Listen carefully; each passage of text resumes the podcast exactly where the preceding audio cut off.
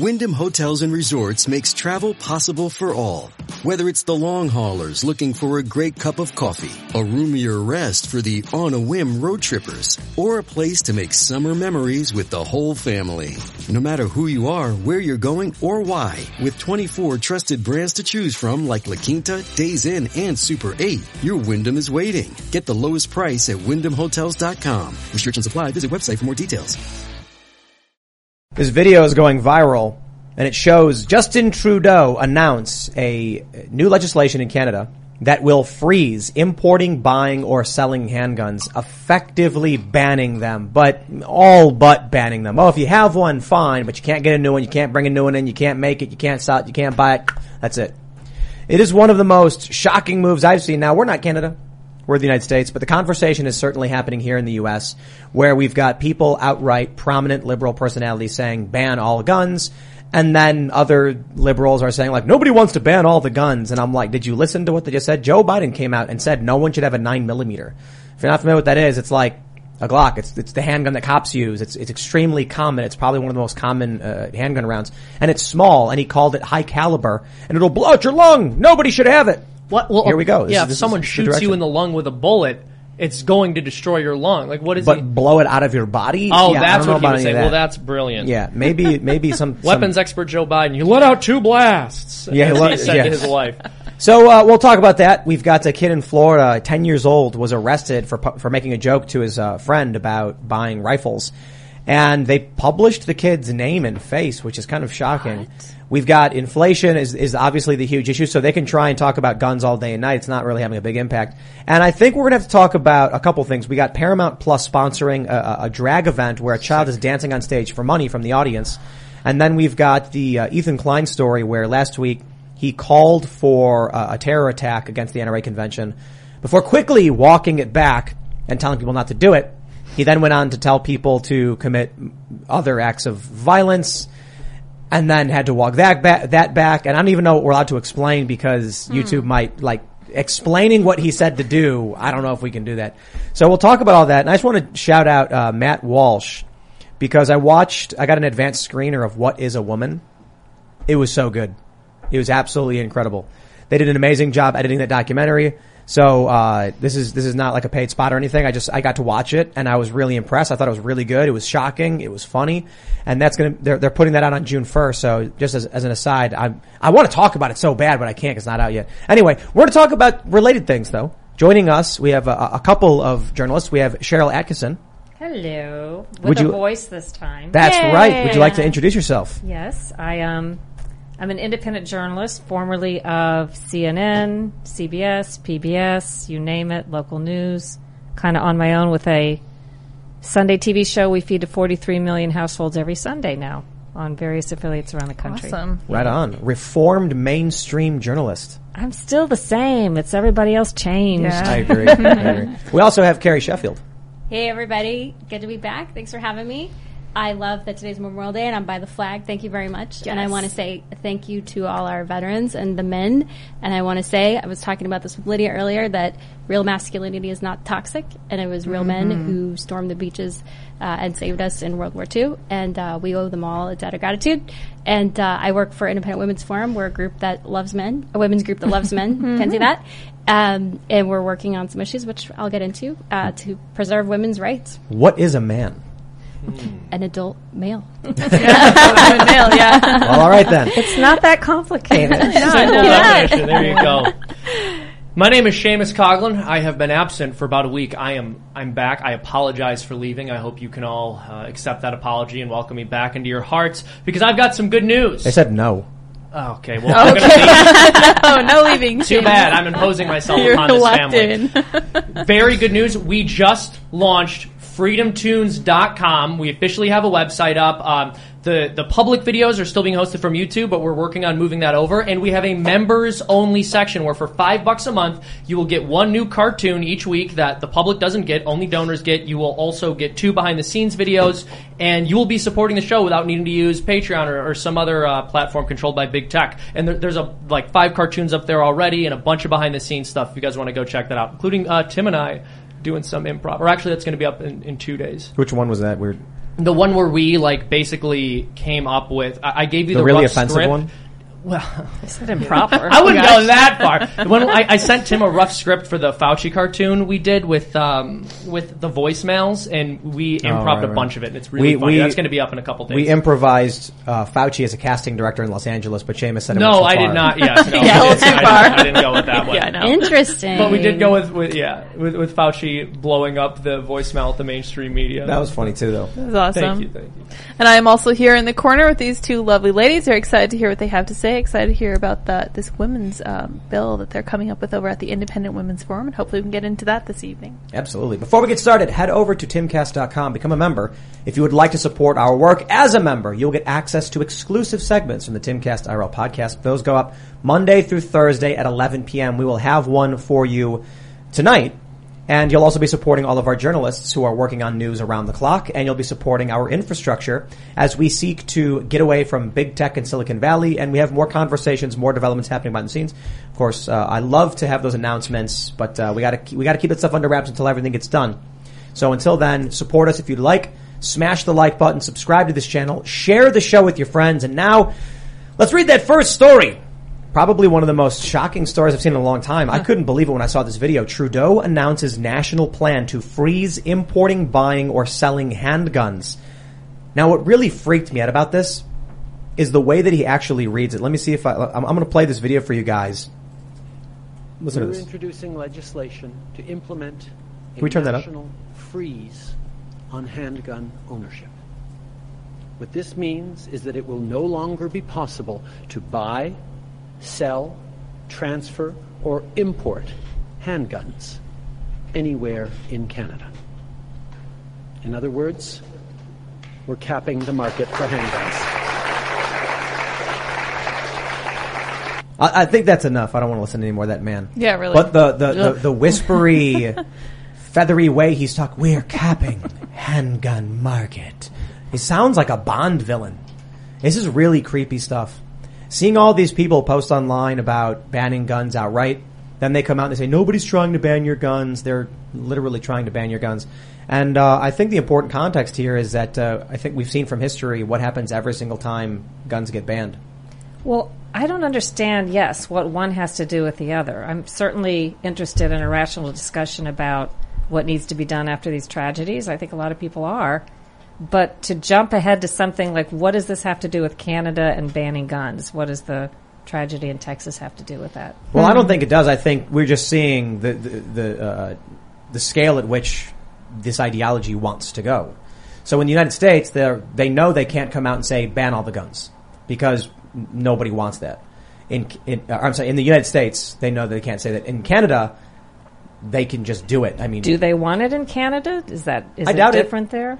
I can't speak for Canadians. He got a lot of applause well, he, in the room. he introduced Yeah. the bill. So the, it was a bill. So we'll see Right. what happens with the, the lawmakers. But uh, yeah, I mean, it's it's just bizarre. I mean, it's but it's still nothing new under the sun. I mean, we've seen this from other regimes, and it is fascism when the government wants to take control of the firearms and take them away from the people. And, and what I find hypocritical is is people who were cheering, you know, the Ukrainians all arming themselves and just saying this is a great thing. Uh, you know, good for them for arming They're- themselves. You know, the hypocrisy. They're posting videos of child soldiers in Ukraine praising them, and I'm just like, man, this got dark real quick. Wow. I mean, isn't Ukraine the exact reason why some people here say we should not be disarmed? The very thing that's happening to the Ukrainians, it could be argued, which is they taught right before the invasion of Russia, they were actually training the local citizens in how to use w- you know their weapons in combat that they already had. Mm-hmm. It- It, it- almost makes the case for the opposite of what they're arguing now. Mm-hmm. Yeah, exactly. Well, and not just Ukraine, the rioting that happened for months on end in this country that was praised by the left wing.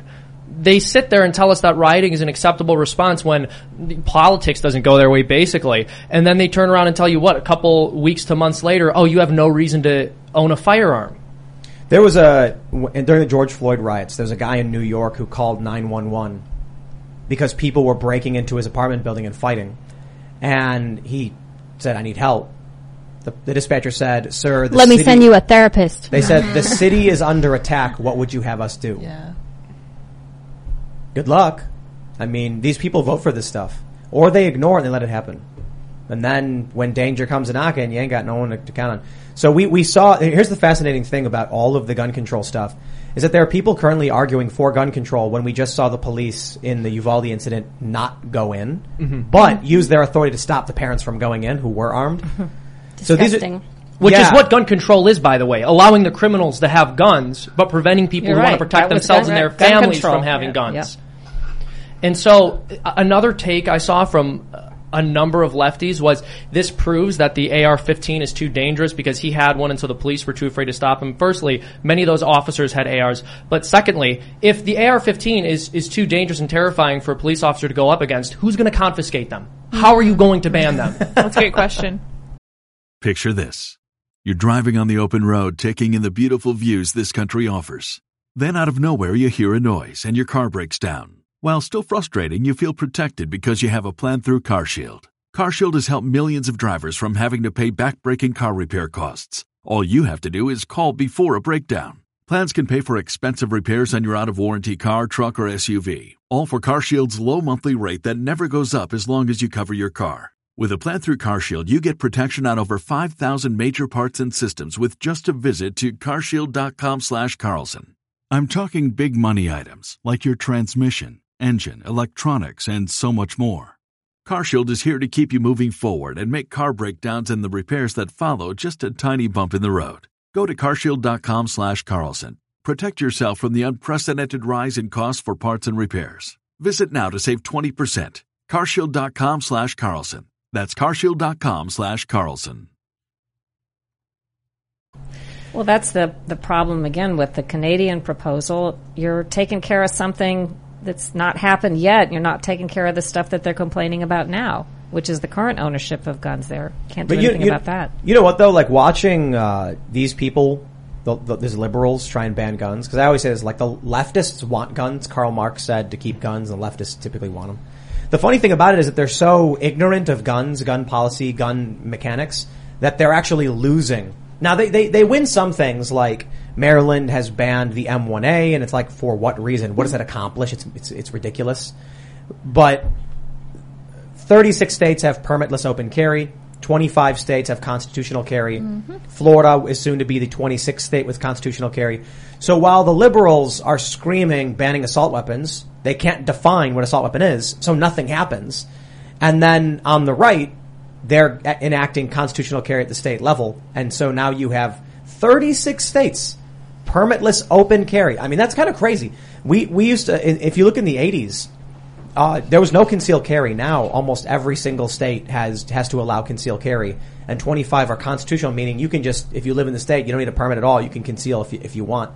So they're losing, and and no matter how many times we scream that you're ignorant of the laws, they don't pay attention. So let them let them ban the ridiculous nonsense and lose. So here's what's uh, sick about it also when you're talking about the Soros funded prosecutors who are going and picking and choosing which laws they want to enforce.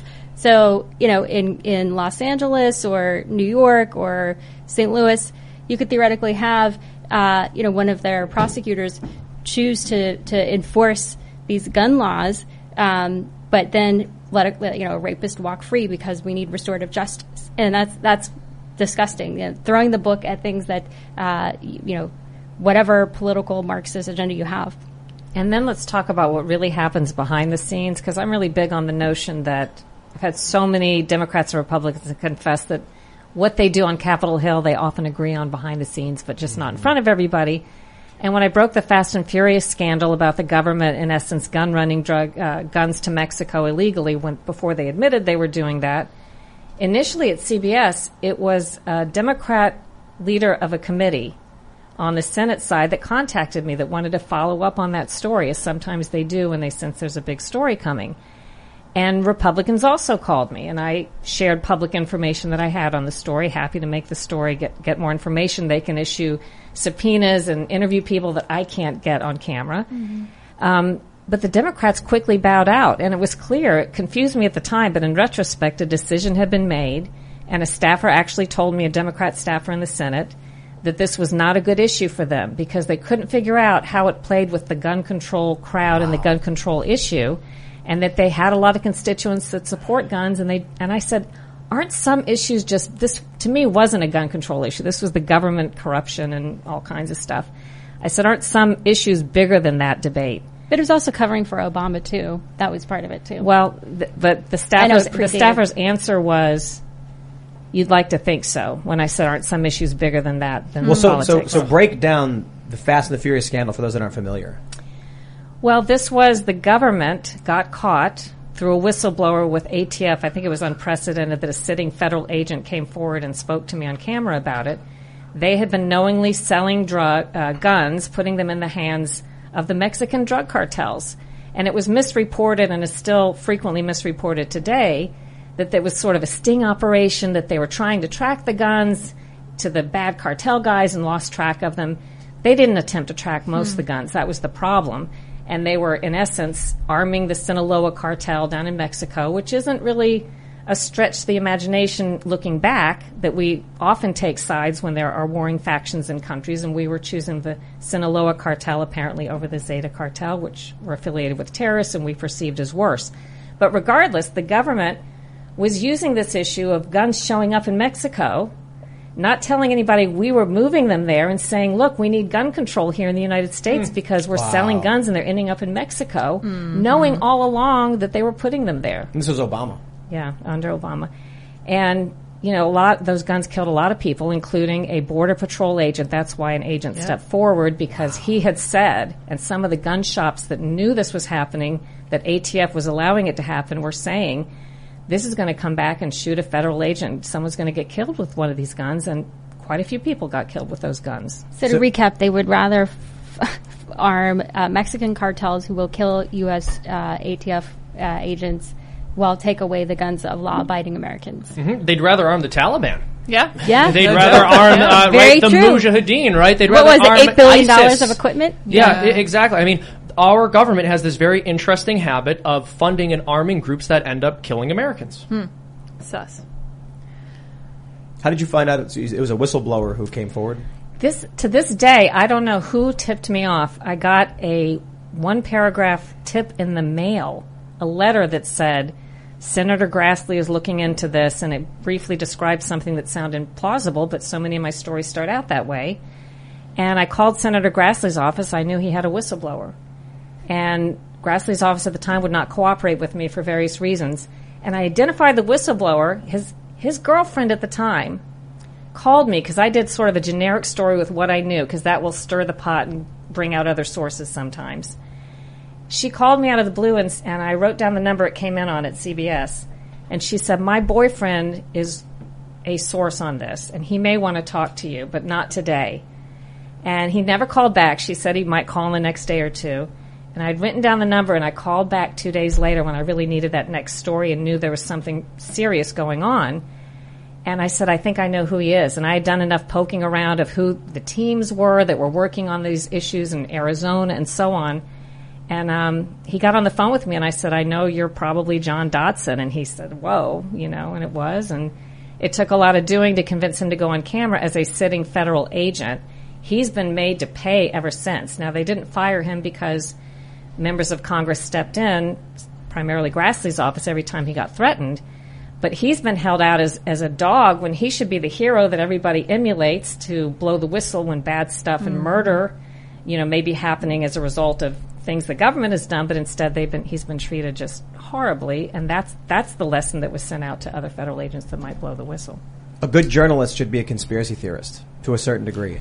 You have to be because you learn that, mo- for me anyway, most of what I hear will not turn out to be true. And I try to disprove it on its face. So when I hear that the Fast and Furious tips, I start going about trying to disprove the story. And when I can't, then I start seeing if I can prove it. So you, hmm. you know, but you do have to believe. I, my my funny story is my husband's former law enforcement. He's a lawyer, and I would come home and tell him about a tip I got or a story I'm working on over the years, and he would always go, "That's just crazy. That can't be true." And he said that about Fast and Furious, and All I of them, said, huh? "You know, we always say that, and then sometimes they are." You know. Well, I, what I think is also very upsetting is the weapons flowing from the other direction. So a lot of the illegal firearms coming up from Mexico, but because the left doesn't want to shut down our border, those are coming and circulating in our inner cities. Especially, uh, you know, for for you know white liberals who say say they care about our inner cities and you know violence for Black Americans and, and predominantly minority neighborhoods. But it's like. but they will not close down the border. You know, and to me, that's that's white supremacy, right? You don't care about black lives. When when black lives are being killed by illegal firearms from Mexico, where where are the protests? I never hear about this. I don't think it's it's it's should be shocking to anybody. The people who advocate for s- slowing population growth are in favor of things that inhibit population growth. They're in favor of children being sterilized. They're in favor of abortion, and they're in favor of destroying economies, which stagnate growth. Well, as you know, again, as a journalist, you like to poo-poo stuff, and me in the early part of my career in particular, and then so many of the things turn out to be true. And I think of the some someone's something somebody tweeted not long ago that became my favorite tweet, which said, "I have to find some new conspiracy theories because all my old ones came true." Oh, that's a good one. Yeah, no, it, it's repeatedly happened with respect to. I mean, many things surrounding COVID nineteen. The lab leak hypothesis is one I bring up pretty frequently, but it's also insane that it was so straightforward and clear as an explanation that it leaked from a laboratory because the disease was first discovered near that laboratory, near a, a virology institute. And they're like, no, it came from a bat. And you're actually a thousand miles away. a thousand miles away, and you're the crazy Right, one if no. you don't believe that. Gaslighting. Mm-hmm. Here's what Trudeau said. He said, other than using firearms for sport shooting and for hunting, there is no reason anyone in Canada should need guns in their everyday lives. Well, That's amazing. What's the Canadian Constitution say about guns, if anything? I don't Somebody think it does. not enough. Yeah, probably nothing. But, you know, Canada, man, oof. You know, that's, they vote for it. I think, I think we're, we're lucky in a lot of ways that Canada is, is doing what they're doing so that we can see. We get to watch all the stuff that's going on in that country. Well, I'm just excited to see what the truckers are going to do next. I don't know. Is it, I, we'll see if this even makes it through because it is just a bill. But Well, I thought also I thought his country was just taken over by a bunch of like supposedly fascist truckers who were like honking their horns in the name of white supremacy or something, and he's like, "There's no reason anyone would need to protect themselves in this country." Yeah, exactly. It's a great Both point. of those things don't fit together. Yeah. Now, obviously, Good it's point. because he knows that the truckers were were not actually dangerous with respect to like the physical health and safety of his citizens, the way they wanted to make it sound. They were just dangerous to the social order he was seeking to establish. I can- establish. I can and think so is owning uh, a firearm. You know, I, I want to bring up the story uh, about Ethan Klein. Oh, yeah. Ethan Klein is a podcaster. He's particularly prominent, and uh, he recently called for a terror attack against the NRA. And it's funny, Ethan Klein has been calling for you know gun restrictions, gun control, but he's just on his own podcast exemplified exactly why people probably need guns for self defense. On his show last week, YouTuber Ethan Klein calls for bombing of NRA conference. Klein prefaced his calls for violence by promoting sales of his new shirts, which read "End Gun Violence." So uh, he immediately walks it back. He's. I, I don't want to play it because I think YouTube doesn't doesn't it doesn't allow this stuff even in, in this context. There's a few things I want to point out about this. Uh, allies, you know, liberals in the media are saying Ethan Klein was joking about doing it. His wife says, I feel hopeless, like there's nothing we can do, I'm paraphrasing. Then he says, does anyone know what's going on at that NRA conference? Calls for extreme violence against it. His wife then says, mm-hmm. And that's what, re- the mm-hmm is what really got me. I'm like, yo, he just said to, told your audience of millions of people to commit a terror attack, and you were just like, mm-hmm, no, no, no, no. His producer apparently said something, and then he immediately walks it back like, okay, no, no, no, no, don't do that, don't do that apparently during the show as well, he told people to fire guns into the air. What? And then when he was also told like, no, don't do that, the bolts come back down, he said, okay, well, blanks, just fire blanks. He called for, uh, sticking a, a, a piece of wood into the, into the Texas governor's wheelchair to cause him physical injury, I guess. The video ends up get, get- getting taken down. He's been suspended from YouTube for a week. And his immediate reaction was to say, you know, he doesn't believe in violence, but Republicans are the party of dead children, and that now they're harassing him and sending him death threats, and they're anti-Semites. So, it's it's mind numbing, you know, that this is the the current state of politics. I genuinely, I, I seriously, I, I wonder why it is people would be entertained or like that they would like that idea. Yeah, I, I don't know who would watch a show like that and be like, yes, that's a, that's a good thing, and I will defend that. There's a lot of people, apparently. You know, Right. isn't this the story of the past six years? The one side telling the other what they shouldn't do, but at the same time advocating for much the same themselves. It just doesn't doesn't make a lot of sense. But there's an audience for it, apparently. Well, yeah, I- no, I- Kathy Griffin with the Trump head, severed head. Uh, Madonna saying she she, said she wants to blow up the White House. Snoop Dogg uh, shooting. Kids, Uh, Covington Kids wood chipper. Yep. Yeah, Yeah. yeah, Oh, exactly. I got- I gotta It's say- there. people, but people, yeah, people like this can make threats towards anyone whose political views are unpopular, and that's considered completely socially acceptable, which is kind of one of the reasons you need to arm yourself. Well, right. So my response now is if anyone ever says, why would anyone in this country need a gun? I would say, uh, because a popular liberal YouTuber called for a terror attack on a, con- on a, on a convention, because uh, a guy who worked for Disney called for throwing children into a wood chipper, because Yep. a comedian who does CNN's New Year's showed herself a mock uh, holding up the severed head of the president. You know, I can go on, but as long as they want to say stuff like that, I'm I'm I'm gonna exercise my right to keep bear arms. Look, I've been I've been we've we've gotten uh, death threats. We've gotten swatted eight or so times. We've had the bomb squad come out here. Yeah, uh, these people are not doing themselves any justice by saying there's no reason to have guns when they are, you know, advocating for or calling for violence. And then you see the George Floyd riots. And then as I'll say that I'll be like, well, um, why would people need guns? Um, because in 2020 we saw the worst race riots we've seen in the past 50 years, with over two billion dollars in in, in uh, tracked damage. Probably more damage than that, but the insurance companies only paid up to that much. You saw around 26 to 30 or so dead people from those riots. I kind of think the left has absolutely absolutely done everything in their power to make sure we truly understand why we need guns. Well, uh, yeah, they call for insurrection and threaten to riot every single time something doesn't go their way. But we remember what happened also during the riots when the police were called. They were, wouldn't go into some areas. You were left to your own devices. There were business owners that thought, all I want to do is kind of guard my storefront and I'll call the police if there's an attack. And they did so. And the police couldn't or wouldn't come in there. So, yeah, that seemed then- to prove the point. And then you have David Dorn, who was murdered, uh, trying to protect. You know, he was an off or retired cop and tried to protect his friend's pawn shop during those riots, and he was murdered. You know, and so. And I think what's also upsetting is the uh, the exact opposite with Trump and January 6th and, in his language. It was the not even remotely anything like what this Klein guy is saying. Um, he was saying very normal things that politicians say when they're upset about elections and and uh, using the same sort of language. And then he also said, I think it was up to you know at least ten thousand National Guard troops I want there, and it was Nancy Pelosi who turned them down. So everything is uh, you know twisted exactly the opposite.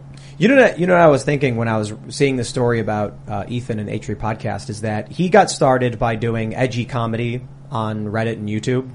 No political background, not well versed in politics, but because politics has become pop culture, he's adopted politics.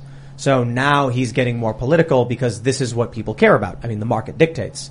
For me, it's kind of the other direction. I started with political activism, working at nonprofits, and then moved into media.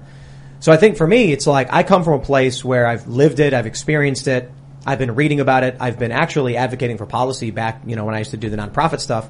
And now here I'm in media talking about all this. And there's a large conversation. Uh, Ethan Klein's podcast has comparable viewership to our podcast.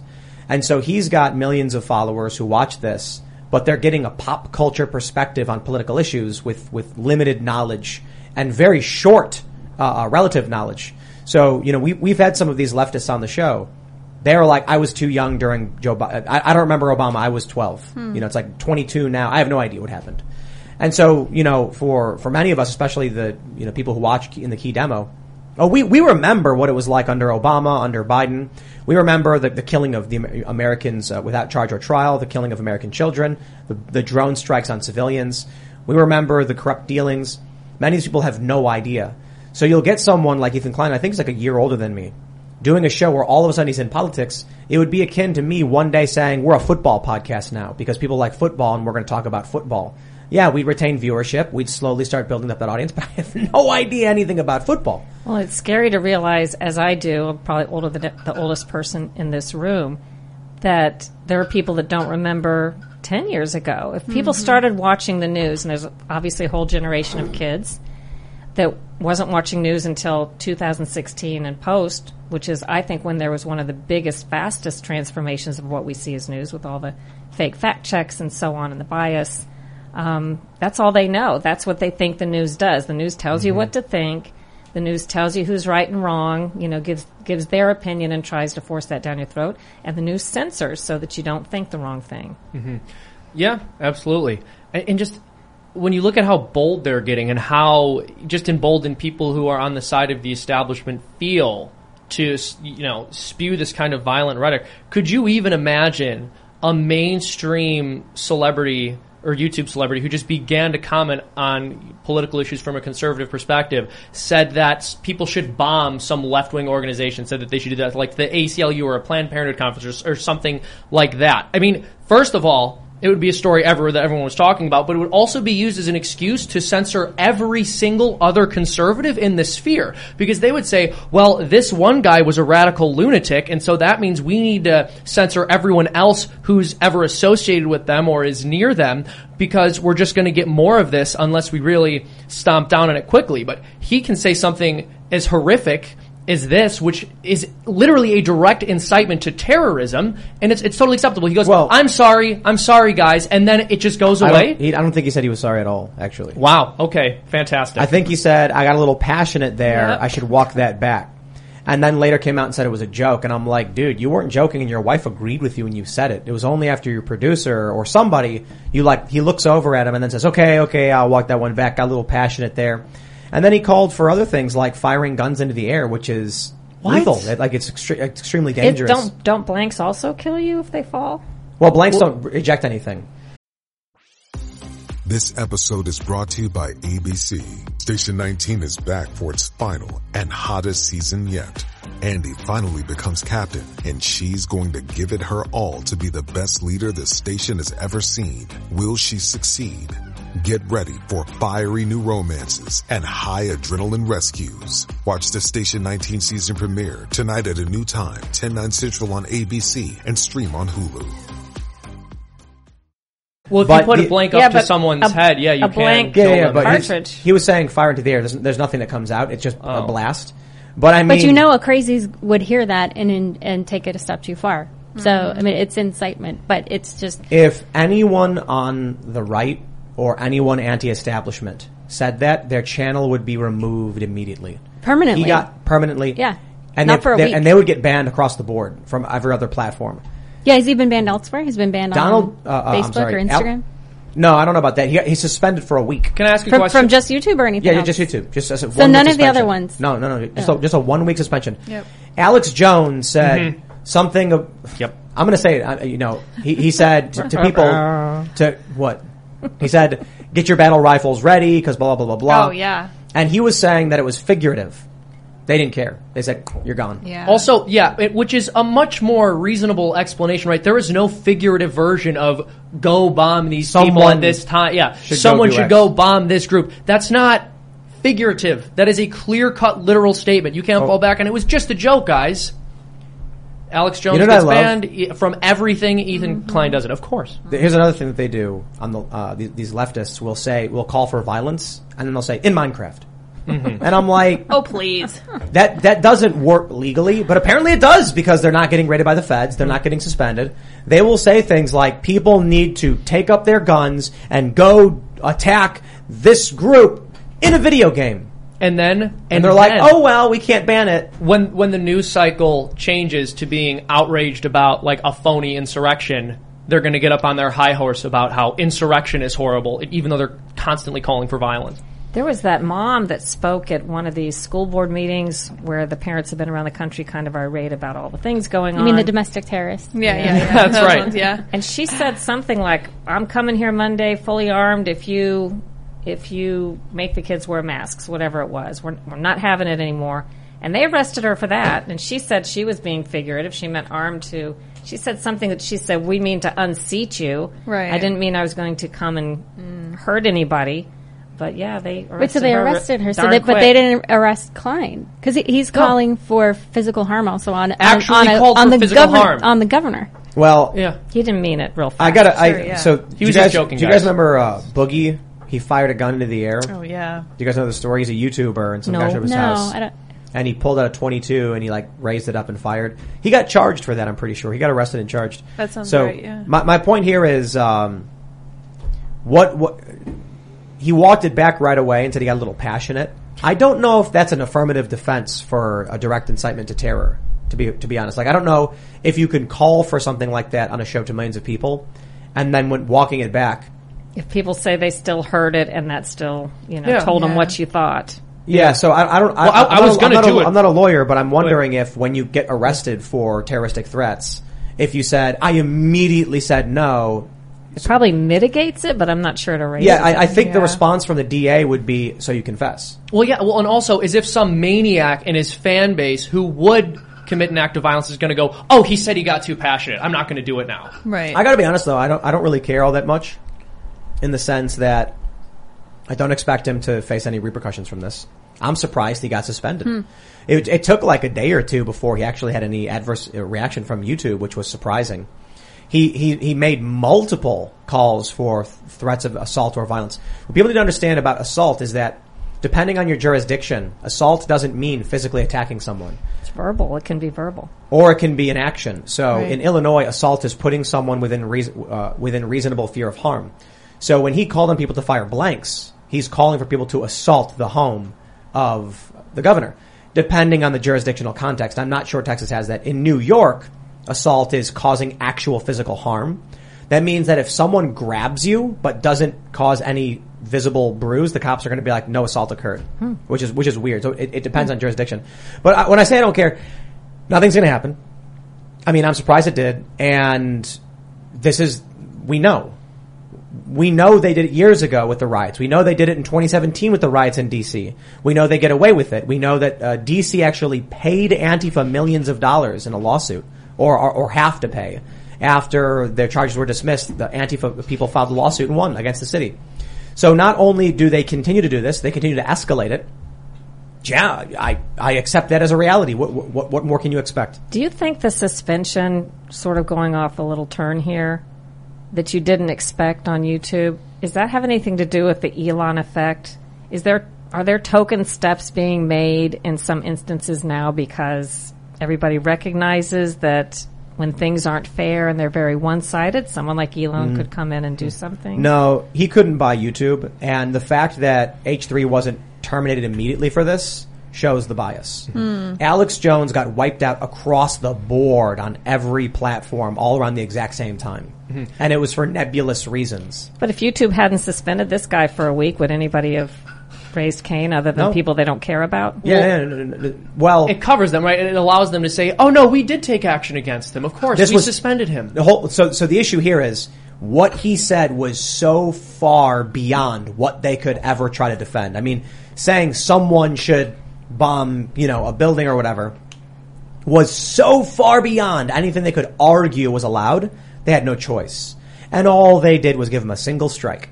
But it's like they called it bullying and harassment. That's what they did. They said the video's been removed for bullying and harassment. I'm like, wow.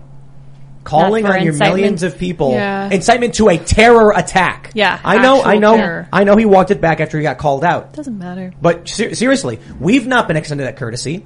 When we had Alex Jones on the show, he made a comment about the death penalty. And I immediately called him out and said, dude, none of that. You can't say that. And YouTube said, we don't care. And I was like, not only was it not me, we said no to it. And they're like, so what? And we got, uh, uh, we got a warning because we don't have, uh, we didn't have, that was our first warning. So for Ethan, I guess he's, he's already had his warning. So now you, you get one warning and then you move on a strike. So for us, we didn't get taken down. Yeah. Well, I think what you said, uh, just going back a little bit, what you said about him switching from being entertainment into something he should not be dabbling in. I think that that is also just kind of generally a broader cultural problem we have with, I mean, just our, our education system because, you know, the university system and, and now the K through 12, it's like, in in their view, they're they're doing the rules for radicals. So for them, you know, using uh, this type of aggression or using uh, language that is incitement for them, that that is actually normalized, and that's that's that the culture is such that uh, when a when a conservative it, it doesn't even get remotely close to that, uh, they can't handle it because This is- everything the default setting is to be so hard left because of our education system and culture and and Hollywood and media. So that, it it's just a it's all it's like the soup, it's like the crock pot. It's it's that's what we that's what we soak in. Carrie, you reminded me that a few years ago I thought it was a joke. A lot of these things that I hear and I think is a joke and then becomes true. One of them was there were college campus authorities as well as students who were saying that if you say certain things to people, it's akin to violence. And there was actually a case where a teacher uh, at a California college went to court and argued that these anti-abortion signs that kids were holding up on campus were akin to violence against her. She lost the case, but I thought the claim was sort of a joke. So th- at the same time, some people on that side are claiming mere language or mere signs, you know, protected free speech and language is akin to violence. By the same token, when that is committed by somebody on that side, it is then viewed quite differently. This is why I said I don't care. Because I think if you haven't realized by now the asymmetrical cultural warfare that's been going on, I don't know what to tell you. I'm just, I, I don't think I can keep saying it every time something like this happens. Like, there's a double standard. What's happening? It's like, Yeah, yeah. that was three and a half years ago. I was talking about, you know, the double standard. We're saying, nah. The, the, I mean, I think it was far more pronounced in the '60s. Basically, the, that's when I think the root of a lot of this started. So, I mean, it goes back all the way. It, it, it, you can trace the, the, the, the conflict today all the way back. I mean, literally all But the in terms back. of like the mm-hmm. erosion of norms of just how uh, uh, things that happened in the 60s in terms of normalizing uh, the breakdown of the family, normalizing the uh, the hatred of men, and you know toxic masculinity, and uh, weaponizing race, like that. That really, I think, had the genesis most powerfully in the 60s. And now here we are. One of the common themes we see with a lot of these uh, mass shootings is fatherlessness. Yep. Yeah. Yeah, families broken. One thing you don't hear, and some years ago I tried to look into this, didn't get very far, but it used to be as soon as there was a mass shooting, there was a rational discussion or a reasonable question that was asked as to what medicine the kids were on because some Yeah. of these antidepressants and antipsychotic medicines can exacerbate the feelings of violence in some. So some are apparently helped. Sometimes, as it says on the warning label, people become more suicidal and more violent all of a sudden, I would say around the 2005 time period, coinciding with the pharmaceutical industry getting greater control, in my view, over the media and practically everything else, that question's no longer asked. Mm-hmm. And it used to be, again, that's the natural thing you would ask. Not that that's the only thing to blame, but you certainly want to know. It's not even asked by the media now. Like, people don't say, was the kid being treated and what medicine was he on? And just like, that's not a question anymore. And I, Yeah, or did I- he have I- a father in the home? And well, in that too. case, But I would bet money deadbeat that these things are, you know, I would bet money that I'd be willing to bet money the kid has been on medication. Yeah, for sure. And I want to say one thing before we move on because I sense that we're about to. Uh, for Hila to sit there while Ethan says this and just go, mm-hmm, I view that as a failure of being a wife. You should call your husband on his BS right there, right then, especially if he has a huge show that he's trying to make a difference to people, which I assume Ethan is trying to do. But I just want to point that out because that I see that as a cultural failing because it seems like women no longer recognize that they are supposed to be the check to their man and be like, you know what, maybe you shouldn't act. I don't way." think Ethan is trying to do anything. I don't think he knows How anything. gendered of you. I know, terrible. I'm sorry. I, I, I, when uh, uh, Stephen Crowder wanted to have a conversation with Ethan Klein, oh yeah, it's bad. Ethan brought in Sam Seder instead, ambushing Crowder, who was like, okay, whatever, fine, bye. Ethan Klein says he doesn't know anything about politics. So it's his words. He's correct. But there's, there's something that's fascinating that's happened as politics has become pop culture. I think the, um, I don't know, the establishment class, the Uniparty, the Democrats, the Pelosi type, they were so desperate to defeat Donald Trump, they did everything in their power to make politics pop culture, and now they will regret it. They, you, you, you do not want people who have no idea what they're talking about to be violently angry over these things. It's like all that energy you see when there's a baseball game lost or won, people riot throughout the city or whatever. Turn that into a political issue. It, it's gonna, nah, you know, you don't want that. Uh, when I was younger, I used to say I wish people cared more about politics. And then I started to understand the average person has no interest in actually understanding it. They just want to fit in. And then I'm like, okay, I want the people who care about this stuff and want to help make the world a better place care about it. I, I do wish everybody really did care about it in the sense that they would read and understand it. What we got now is people like Ethan Klein who has no idea what he's talking about, calls for gun control and violence against people who have guns. And it's kind of like you're advocating for guns. Mm-hmm. Like, You're, you're giving people the reason to need them, but he doesn't care.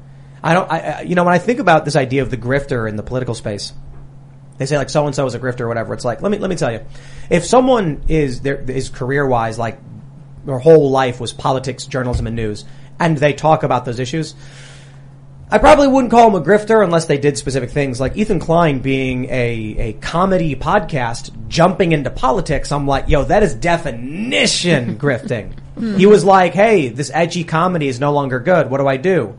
Let's start a podcast. He interviews Jordan Peterson. Well, Jordan Peterson was getting popular. Then, uh oh, it's not popular with the left. So he's then, he, he takes the episodes down and says, oh, I shouldn't Yeah. have interviewed Jordan Peterson. He's just doing whatever he has to do to maintain a product for people. There you go. Yeah. I- well, oh no. Did you want to? I, you know that kind of thinking, that kind of behavior. It's a you know a, problem of just the total value of virtue, a breakdown of the family, but also I, I don't know his specific case, but you look at the way the media you know and sort of instructs people to behave, and you also look at the way the educational system here. And I have no idea where he was educated, but speaking more broadly about our culture as a whole, I believe it was Thomas Sowell who made the observation that kids in school are taught it's very important to care about making a difference. They're not really taught that it's very important to know all that much about the mm-hmm. thing you're trying to make a difference within. And it's very interesting that that's sort of our, our cultural ethos. I'm going to make a difference. Okay, well, what kind of difference? You know, ma- like Get just because you made something Yeah. different doesn't mean you made it better. If you improve didn't know what you were doing, you probably made it worse. But people aren't encouraged to do any of the real work that it takes to become informed about something before commenting on it or before um, you know trying to make some kind of differences. and How about learn math? Uh, you learn well exactly. hey, that's what kids in school should be doing. But then.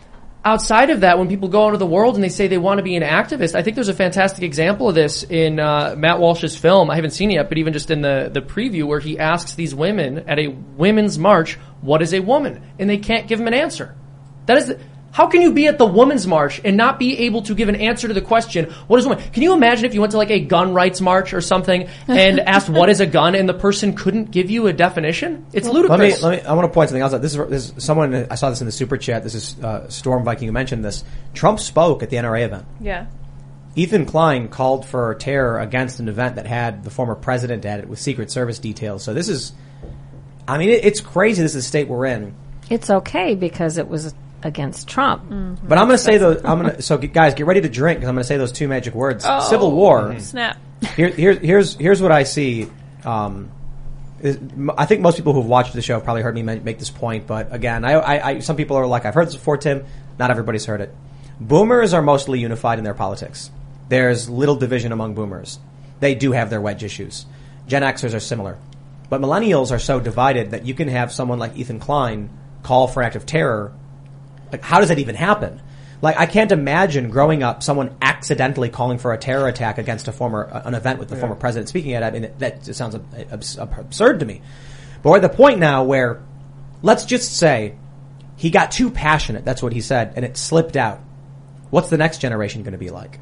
If Ethan has no reason to try and to, to, to apologize for this, and he, he basically didn't. He just said, I got a little passionate, and then he said Republicans are the party of dead children, further inflaming tribal tensions. Hmm. Instead of just saying, yeah, I, I should not have said that, I'm so sorry guys, we, should, we gotta tone things down. No, he actually escalated the rhetoric against re- Republicans.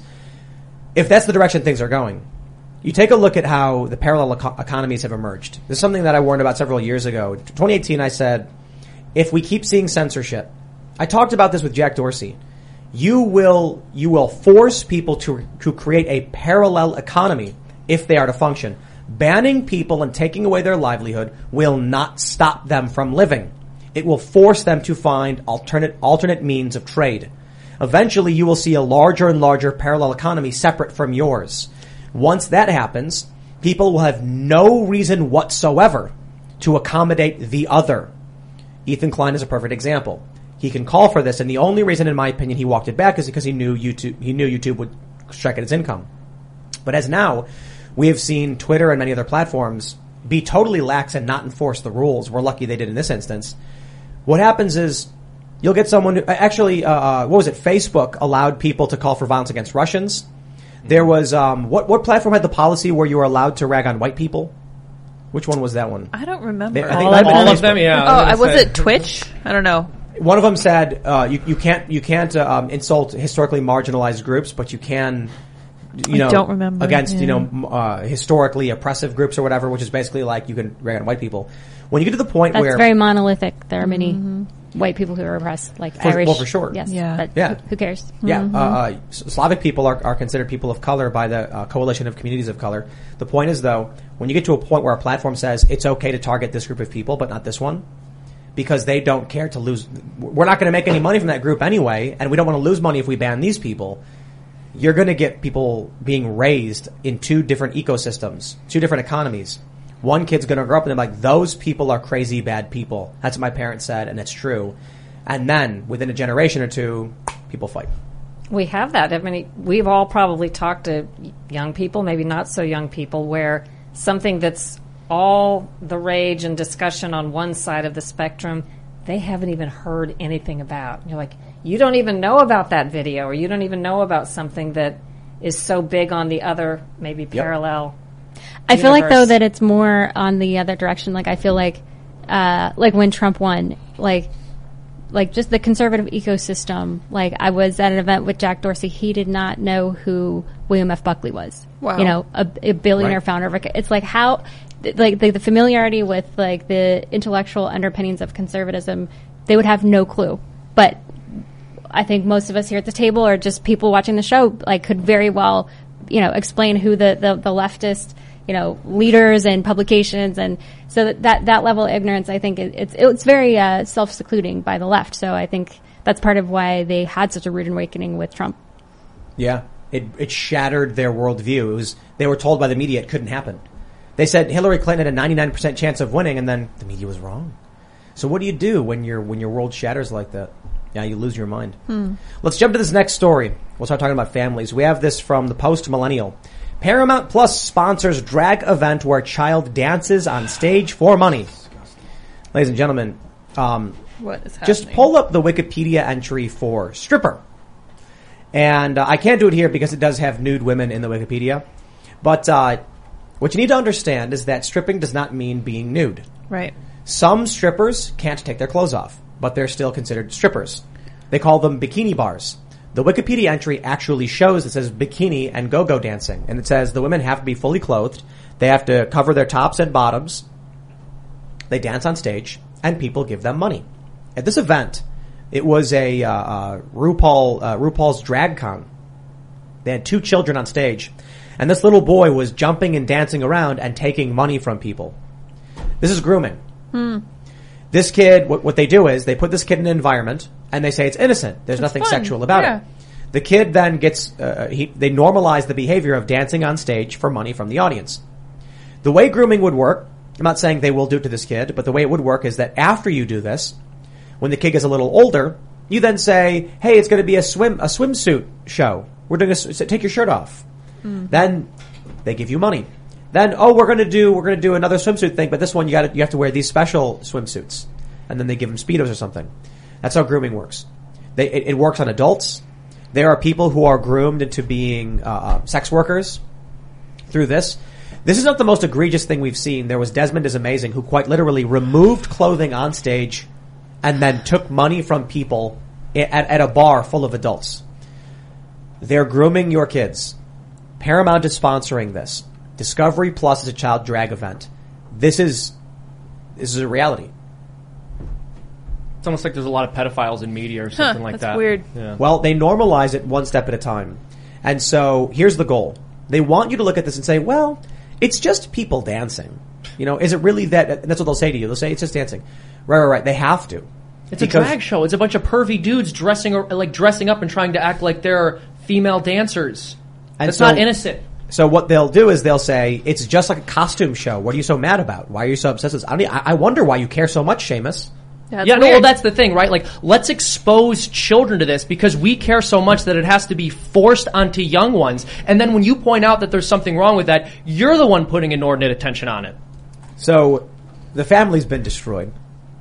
There is, uh, uh, you know, when I was covering this in my my uh, my Timcast channel segment, there was a photo of Drag Queen Story Hour where there's these liberal parents smiling and laughing as they put their kids in front of this. They're into it. They like it. I think it says something about where the parents are coming from, of course. And I hope this was a parody account, but it reminds me of on Twitter a couple of years ago, there's a woman, didn't say it was a parody account, who was complaining at being attacked because she had in her bio that she was transgendering her twin toddlers. I didn't even know what that meant. I had to think about it. It just, you know, Bill Well, Maher. I think it's a big reason why um, in Virginia, where I live, that's why you know we had Glenn Youngkin win. I was a volunteer on his campaign, and a lot of it had to do with the schools and what was being taught in schools, and a lot of this gender ideology, which should not be taught in schools. It should be something if you, as a parent, you have the right to teach your children uh, your values. And Terry McAuliffe, the Democrat opponent, said no, that uh, they shouldn't be telling teachers what to think. So I think, I mean, having worked on the campaign, I was there on election night. It gave me a lot of hope that there are a lot of parents who are pushing back on this. So Homeschool your kids. Yeah. There's no question about it at this point. Homeschool yeah, your or private Christian schools or Even then, you really have to vet it. that's Yeah. true too. Really have to vet it. They have the Christian schools have some of the same accreditation facilities that require them to do the s- things you'd be surprised that the mm. public schools have to do. But there is a trend, as you guys know, and did a story on this in Full Measure recently, toward not just homeschooling, but there's pods now, there's groups, there's organizations in the neighborhood where they're getting actual more formal group education just outside the public school system. That parallel economy is forming. People are just deciding they don't agree with it, and if you keep going too radical in the school system, a parallel system is going to develop. I think we're there Well, with the schools. It, it's interesting because with the entire public school structure, which you know has, has been imitated by a lot of these private schools as well, the way the system has been set up, we take it for granted. But it really is very bizarre that the status quo is such that parents send their children to go off with complete strangers for basically the entire day, for basically their entire childhood. That is very strange. and to learn not just stuff we consider traditional education, but all of their social values and their Mm-hmm. moral values and all the extra stuff that, as a parent, you kind of want to do yourself, usually. Yeah, I- Well, I think unfortunately a lot of shocking me. parents don't. I think unfortunately a lot of parents don't want to do it themselves. It's very sad, but I think it happens a lot. They don't want to have uncomfortable conversations. There are people who will even say sex ed needs to be taught in schools. Why? Well, because I don't want to have, have that conversation with my kid. What's wrong with you? You want a mm-hmm. stranger to? They were raised in that system, is what's yeah, wrong with that's them. also true. That's fair. That's a fair point. Yeah, well, who was who was it who was talking about how kids who used to grow up on a farm knew about the birds and the bees? Because yeah. I'm- the animals. I- Yeah. I've, I've mentioned that before. Well, when I was in high school, another student literally asked me the question, how did people learn about sex before sex ed? I'm not kidding. Wow. like, are you serious? I was like, well, because people were A, more closely connect, connected to nature, B, people figure out how to do that on their own. The reason you have sex education, the reason adults need to talk to young people about that kind of thing is to tell them what not to do. That's Well- the whole point. You're getting older, um, and X, Y, and Z, and this, you should know that, yes, you should be married to someone before you do X, Y, and Z. This makes children. Well, Sh- Seamus, uh, I think you got to be fair to these people. You see, uh, before the advent of sex ed, humans had no idea how to reproduce. true, yeah. No, it's true. It's And weird. what- what- we Didn't were- know we- what was we- causing very, we're very thing. lucky we ended we were very much like panda bears. Yeah, we Until- were not smart. aliens came and and taught us about reproduction. And then we wrote it down in books, and now we have to teach kids. Otherwise, who knows what'll happen? Well, the, the other thing was that we didn't know that men could get pregnant. Uh, Right. and that's, that's something true. that we're only That's just true. now learning. And uh, but I do have to do a plug for the the bill that um, we talked about a little bit earlier. And if if you all watching can go to womensbillofrights.com. We are pushing back on this at the federal level and also at the state level. So we just introduced uh, a week and a half ago a bill, the Women's Bill of Rights, uh, and it says it's a resolution to codify that a woman is a woman, and we define what a woman is uh, their biological sex, that she has a uterus, uh, that she has you know female reproductive organs. It's really pathetic that we have to spell this out, but we're doing it. And so we've had several members of Congress, uh, including a Democrat, Katie Porter from Pennsylvania. So kudos to her. Um, we're working also with the Women's Liberation Front, which is a, a hard left feminist group. Uh, and as a conservative group, we want to work with women who want to protect women's rights. And then we're also going to be moving it for the next phase to the state level as well. So you can contact your local legislature and say, we want this in my, I want it in my state too. We're doing it at the federal level and at the state level. So, how do you define woman? Well, on the website, we have it here. It's, uh, I can read it. For purposes of state federal law, a person's sex is defined as his or her biological sex, either male or female at birth. For purposes of state Stop. federal law, yeah, that's it. That's all. yes. A female is an individual whose biological reproductive system is developed to produce ova. A male is an individual whose re- biological reproductive system is developed to fertilize the ova of a female. For purposes of state federal law, woman and girl refer to human females, and the term man and boy refer to human males. So simple. Well, there you go. I actually think it's a little complicated, you know, because when you were mentioning, you know, uterus and ova and all that stuff, I'm like, You stuff could is- build one of those. In the future. You Right, can the take ar- an animal's uterus and put it in a. the argument that, that they make is, what about a woman who has, who's had a hysterectomy? Now she's not a woman Right. anymore, and it's like Very look, bad argument. Yeah, but but it, it works on weak-minded people. Yeah. that's why it's like adult human female and adult human male, and they're like, well, what's a male or what's a female? Oh, you want to read the biology of it all? Okay, now we X get- X X X Y. yeah.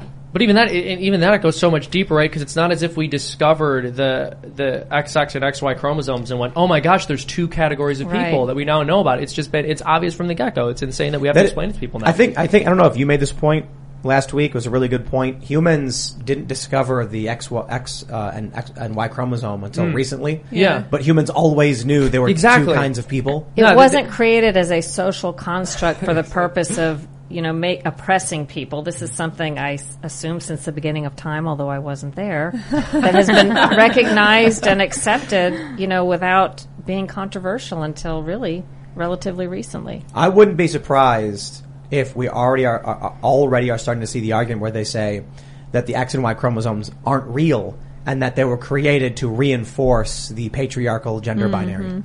They will literally Oh, that's say right. 'cause anything. Science is sexist. yeah, That's right. Yeah, They exactly. say it was a Well, bunch of white men That's right. who needed a legal way to, you know, uh, uh, what was it called? Phrenology? Yeah, with the Was head it- measuring. Yeah, they would measure the heads.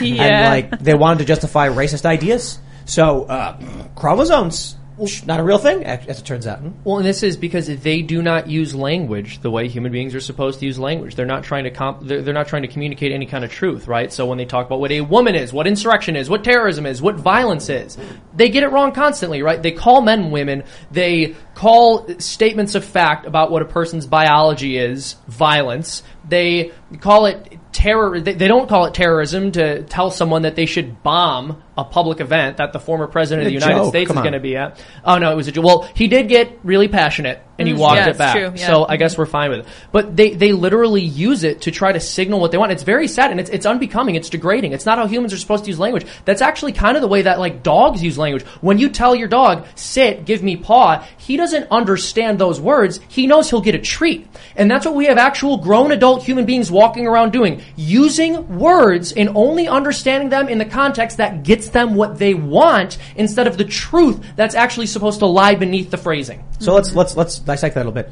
What you're saying is the dog basically hears rumble, and then when he knows to respond to that sound, he'll get a treat, but he doesn't understand the concepts or ideas behind what it means. Exactly. So my, you- my dog does. But Yeah, sure. Well, yours is special. Your dog is very special. smart, You You have a collie, right? The collie's the smartest breed, I think. There you go. Yep. I think I think I don't I don't know if I agree with the dog analogy thing. I think it's fair to say you don't you don't need to use it. You can just say there are people who don't understand what they're saying. Yeah. They just know that they can say certain words and they'll be rewarded. Well, that's my point, Case in yeah. point, we had a progressive on the show who said conservatives wa- are, are saying trans people don't exist. What? And I said, what does that mean? What? And he was like, huh? I'm like, what does that mean? That Like Ben Shapiro knows Blair White. He knows she exists. What does that mean? They don't. They don't think trans people exist. I'm like, okay, you're not telling me anything, and Well, that's, your a s- point. Exactly. It's They a specific only- phrase to get their point across, to get what they want from you, to That's- shame you that's instead of communicating an actual idea. That's like transphobic, as we've talked about. Um, May as well be a grunt. exactly. people call transphobic often what the person calling them that means is you don't like the idea of trans people but they're not afraid of trans people Right. they are not transphobic Exactly. i'm not sure how that word has become just accepted into the lexicon Well, same thing as homophobic everybody. and all that. yeah, Yeah. Well, Like you're scared of gay people. Not, It's like- not really Well, it, it's interesting. You made this point that it could just be a grunt. It's true that like any word could be a grunt. We we make noises, and those noises are understood to have certain meanings. But what a human is supposed to be able to do is is abstract with those noises, understand what they mean, use them honestly. My point with the dog analogy is whenever humans fail to live up to their rational potential, they they behave animalistically. You know, I think um, words are oppressive. Uh, English is a colonial language, and if we want to truly speak in a way that is representative of all human cultures, Clicks and whistles. Grunts. Yeah. Yeah. Well, that's honest. And to be fair, when women aren't around, that is how men talk. Uh, yeah, that's true. We don't. Yeah. I'm sorry for You're letting ahead the of cat out us. the bag there. Yeah. Yeah, if you watch the um, the Seamus FreedomToons members only, w- you know, we'll I'll, I'll read the line as Dr. Fauci, like you have to wear your mask, and then I'll look up at Seamus and go, whoa, And I go, oh, oh, no. oh, oh, Well, oh, oh. Seamus, I have the antidote uh, to your word question, and it's called the Woketionary. Oh, so we oh, made this product with the Independent Women's Network. So you go to Wonderful. iwnetwork.com. I'll give you this after the show. You're Thank welcome you. to have it. Yes. It defines all these terms like white adjacent, systemic racism, triggered. Uh, restorative justice, implicit bias. It's all Here, can here. it? We spell it out. can't wait. The real English. We give the uh, real definition of what it means. to your point, I've asked people in my orbit because I had to look this up. Everybody's starting to years ago started saying equity, equity, equity instead of equality. I'm like, but no one explained that. When journalists adopt these phrases of advocacy, I think they better know what they're. I think they probably shouldn't usually because more thought should go into it. You can quote somebody, but you shouldn't be adopting it. And I looked up equity, and it's uh, as you guys probably know, but I think a lot of ordinary folks we don't totally different than equality. And if you ask young people using that phrase, and it's just you know ubiquitous today, most people can't define equity versus equality. Exactly. Because they they don't don't. need to. You say the word, you get the treat. Well, it's equal outcomes versus equal opportunity. That's equity is socialism. Equality is equality of opportunity. Meritocracy. Exactly. They do not like meritocracy at all. Nope, that's equity, racist. equity to me is the notion of you predefine people based on your understanding without knowing somebody of what their skill set is or what their abilities are, and you tell them based on something like skin color that they can't do something as well as everybody else and they need help. I mean, that's that's how I describe equity, where where there are other people who don't, and that you're telling. To me, it's almost the opposite of what the goal is.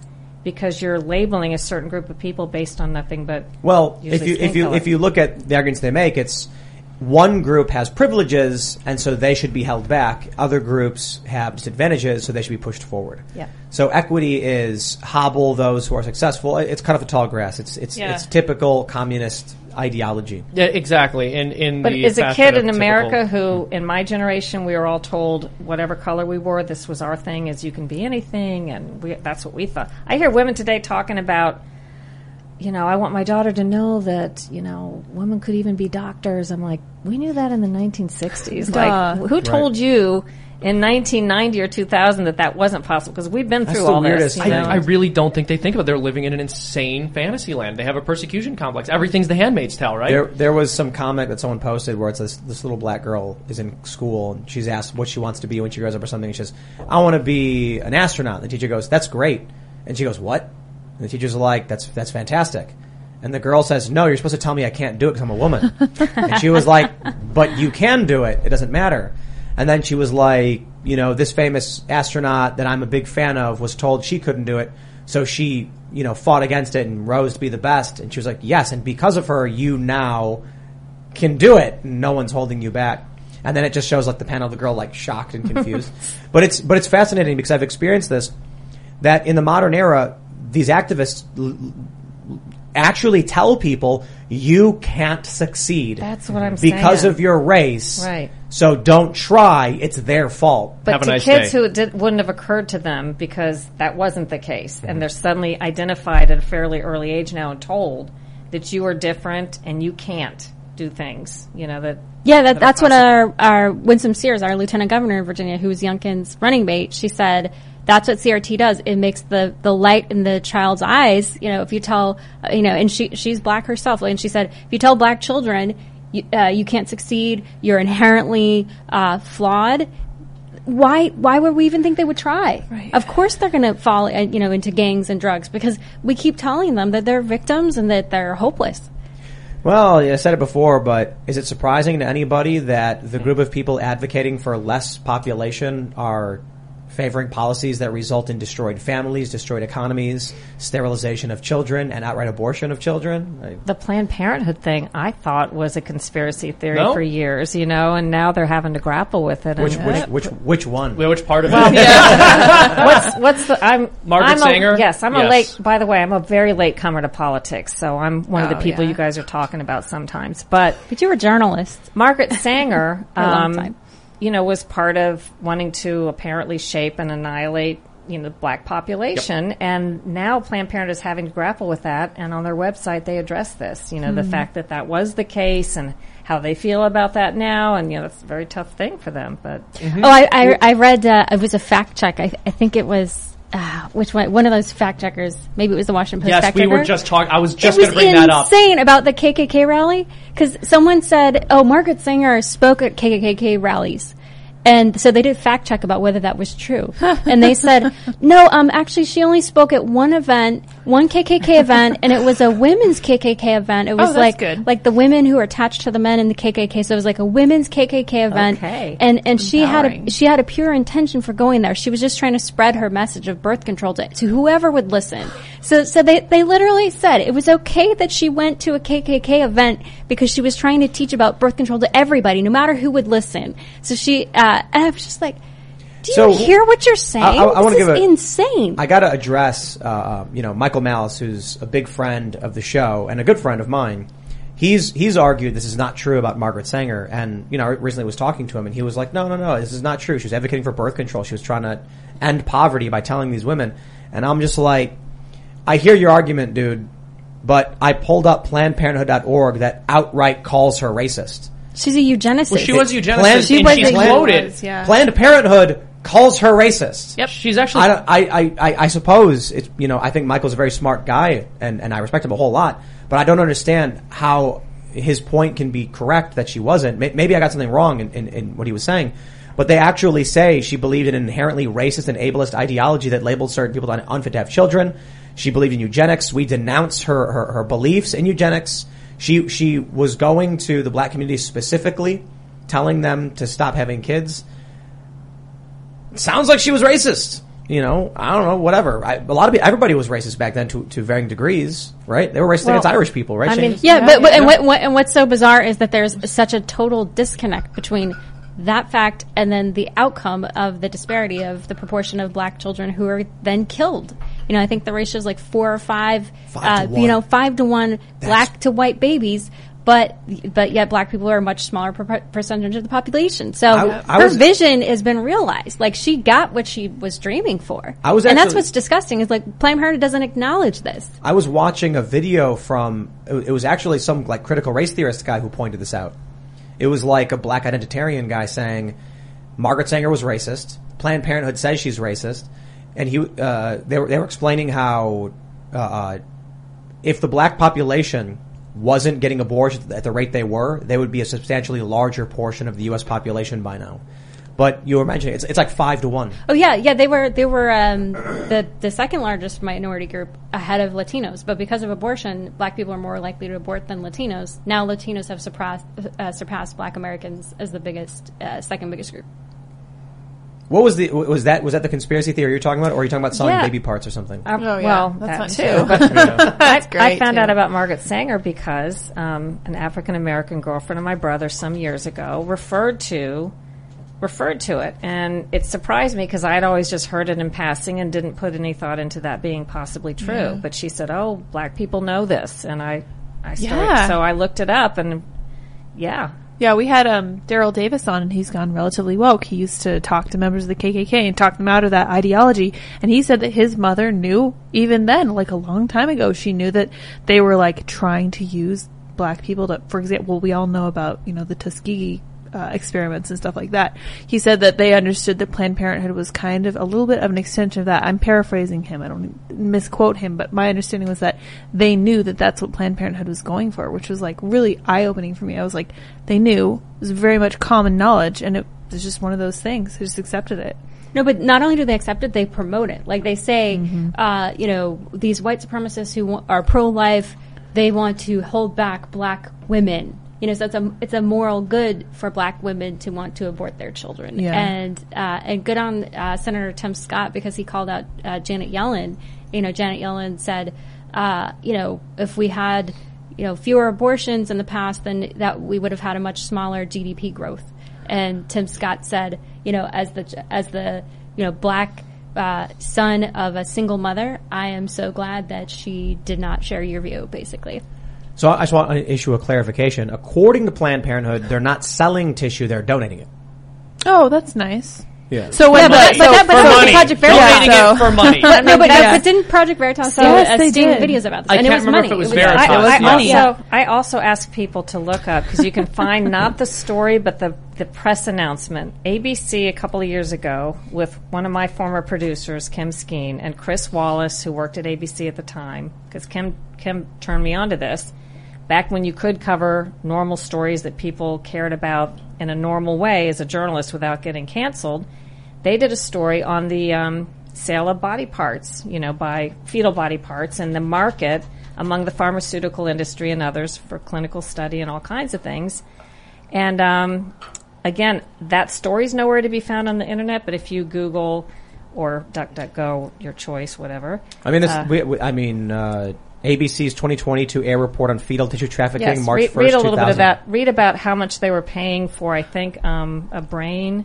there was Mm-hmm. literally a quote from one of the directors of Planned Parenthood saying she wanted to buy a new car. Yeah. Unbelievable. So I don't care if they But say I mean, they're this donating was it. I do not this was believe it. pro- today it's Project Veritas. What I'm telling you is, not long ago, ABC News and Chris Wallace were doing this kind of reporting when reporters were, you know, more open to doing neutral stories on important controversies.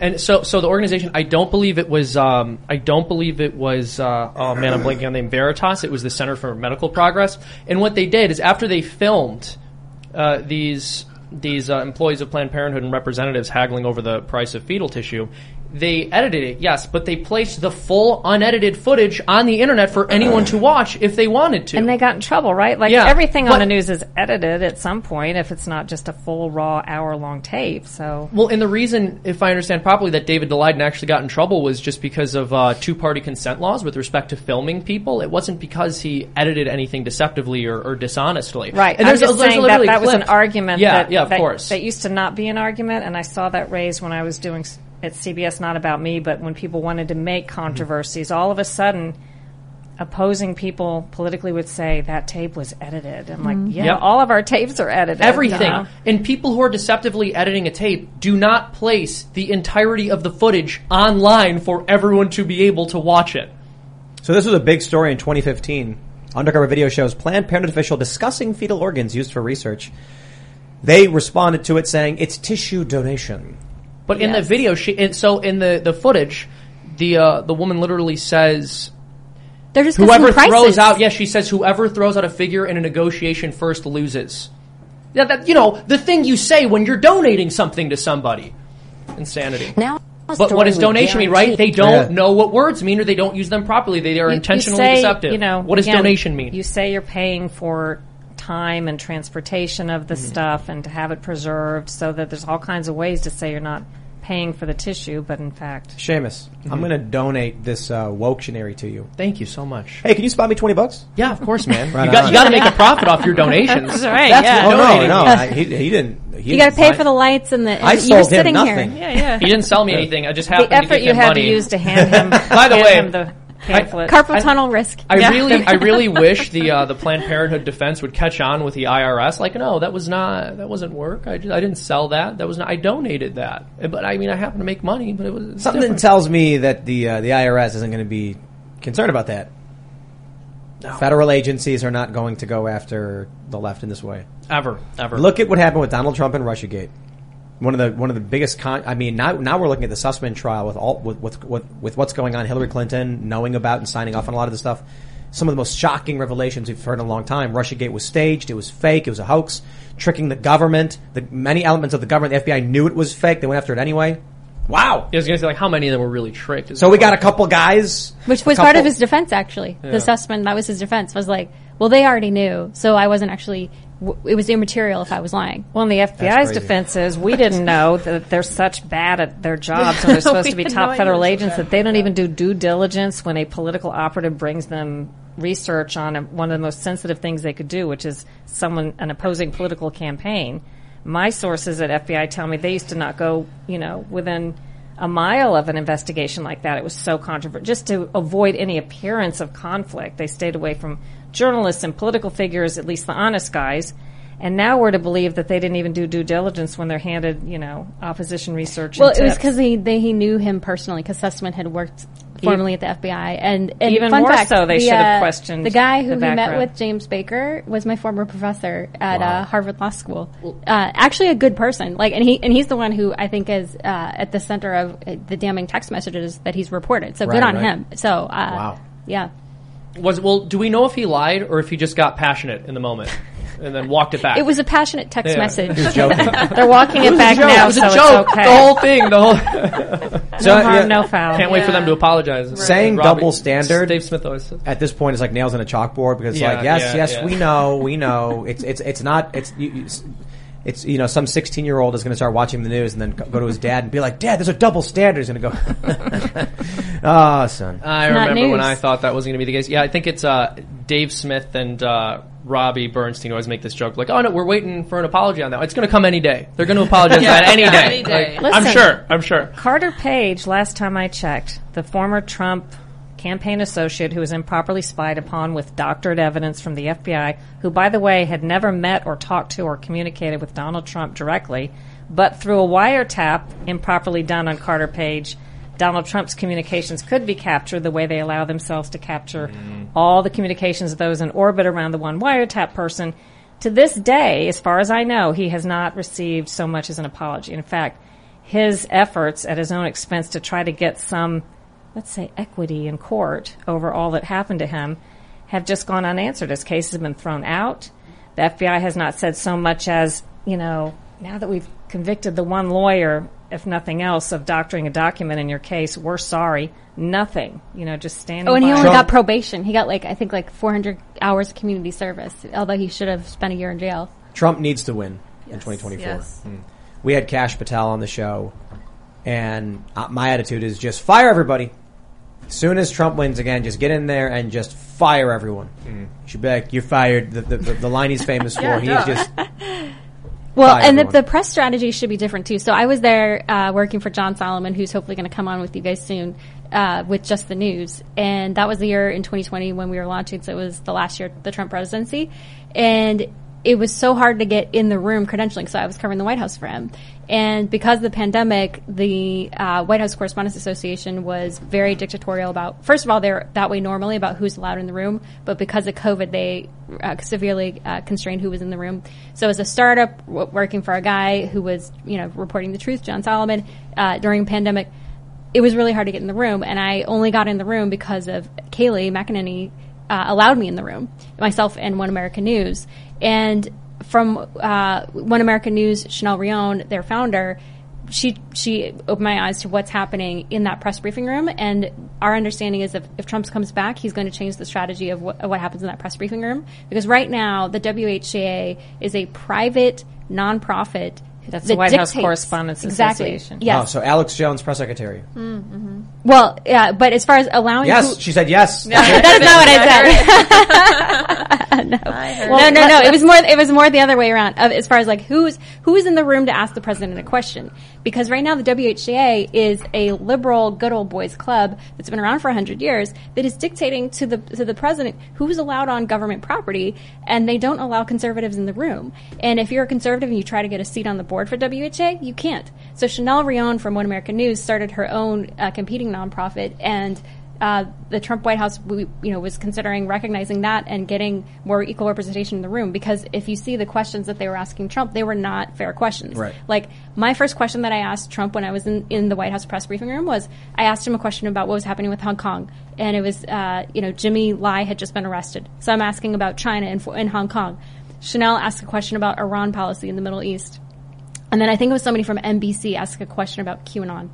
So it's like the, the supposed, you know, conspiracy right wing journalists are asking substantive policy questions, and then you have these other, you know, White House Correspondents Association establishment types. They're there to make Trump look bad, and he was he was he was.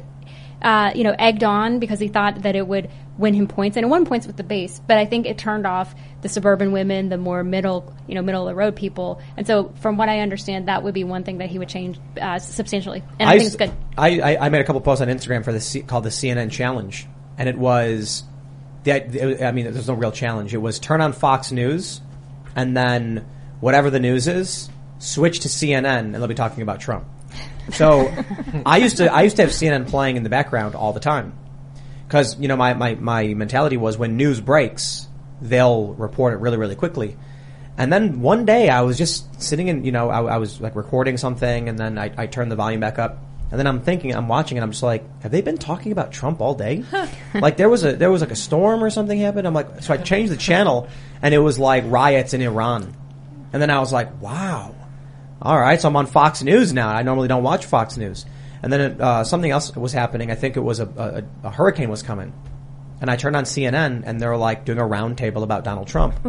and then I was just like, this is crazy. I switched to Fox News and they're like, here's what you need to expect the upcoming storm. And I was like, I guess I'll leave Fox on. Listen, it's in CBS when Fox News started. Les Moonves, who was head of CBS at the time, corporate, came into the Washington D.C. newsroom and convened us all around a conference table and said, "Is what's happening with Fox, this early popularity, is it real or is it something that just crazy people are watching?" And I was too young, you know, I too young to speak up and finally understood that that's the wrong thing to do sometimes because I used to speak up too much in bad situ- in situations where I shouldn't. I kept my mouth shut because I was fairly new. Around the table, every other journalist there said it's just a fake, stupid thing that cra- that's speaking to crazies. Meantime, I had discovered what you had as a former CNN person. I used to have CNN on in my, you know, office all day just to see if there was breaking news, and there used to be. And when Fox came on, Fox had news before the other networks did and before CNN did often, sometimes a couple of days before, and the, the others would follow it up. So I started being sort of the contrarian that I am, putting Fox News on in my office. And of course, that gets me pegged, I'm sure, around the newsroom instead of, gee, she's smart because we're all watching one thing, but we're all supposed to be kind of gathering, you know, breaking news. And at least one person's watching another network and learning new things. Um, I'm sure I was pegged as sort of that crazy Fox watcher, but I saw the same thing you did, Tim. Yep. And then I just stopped watching.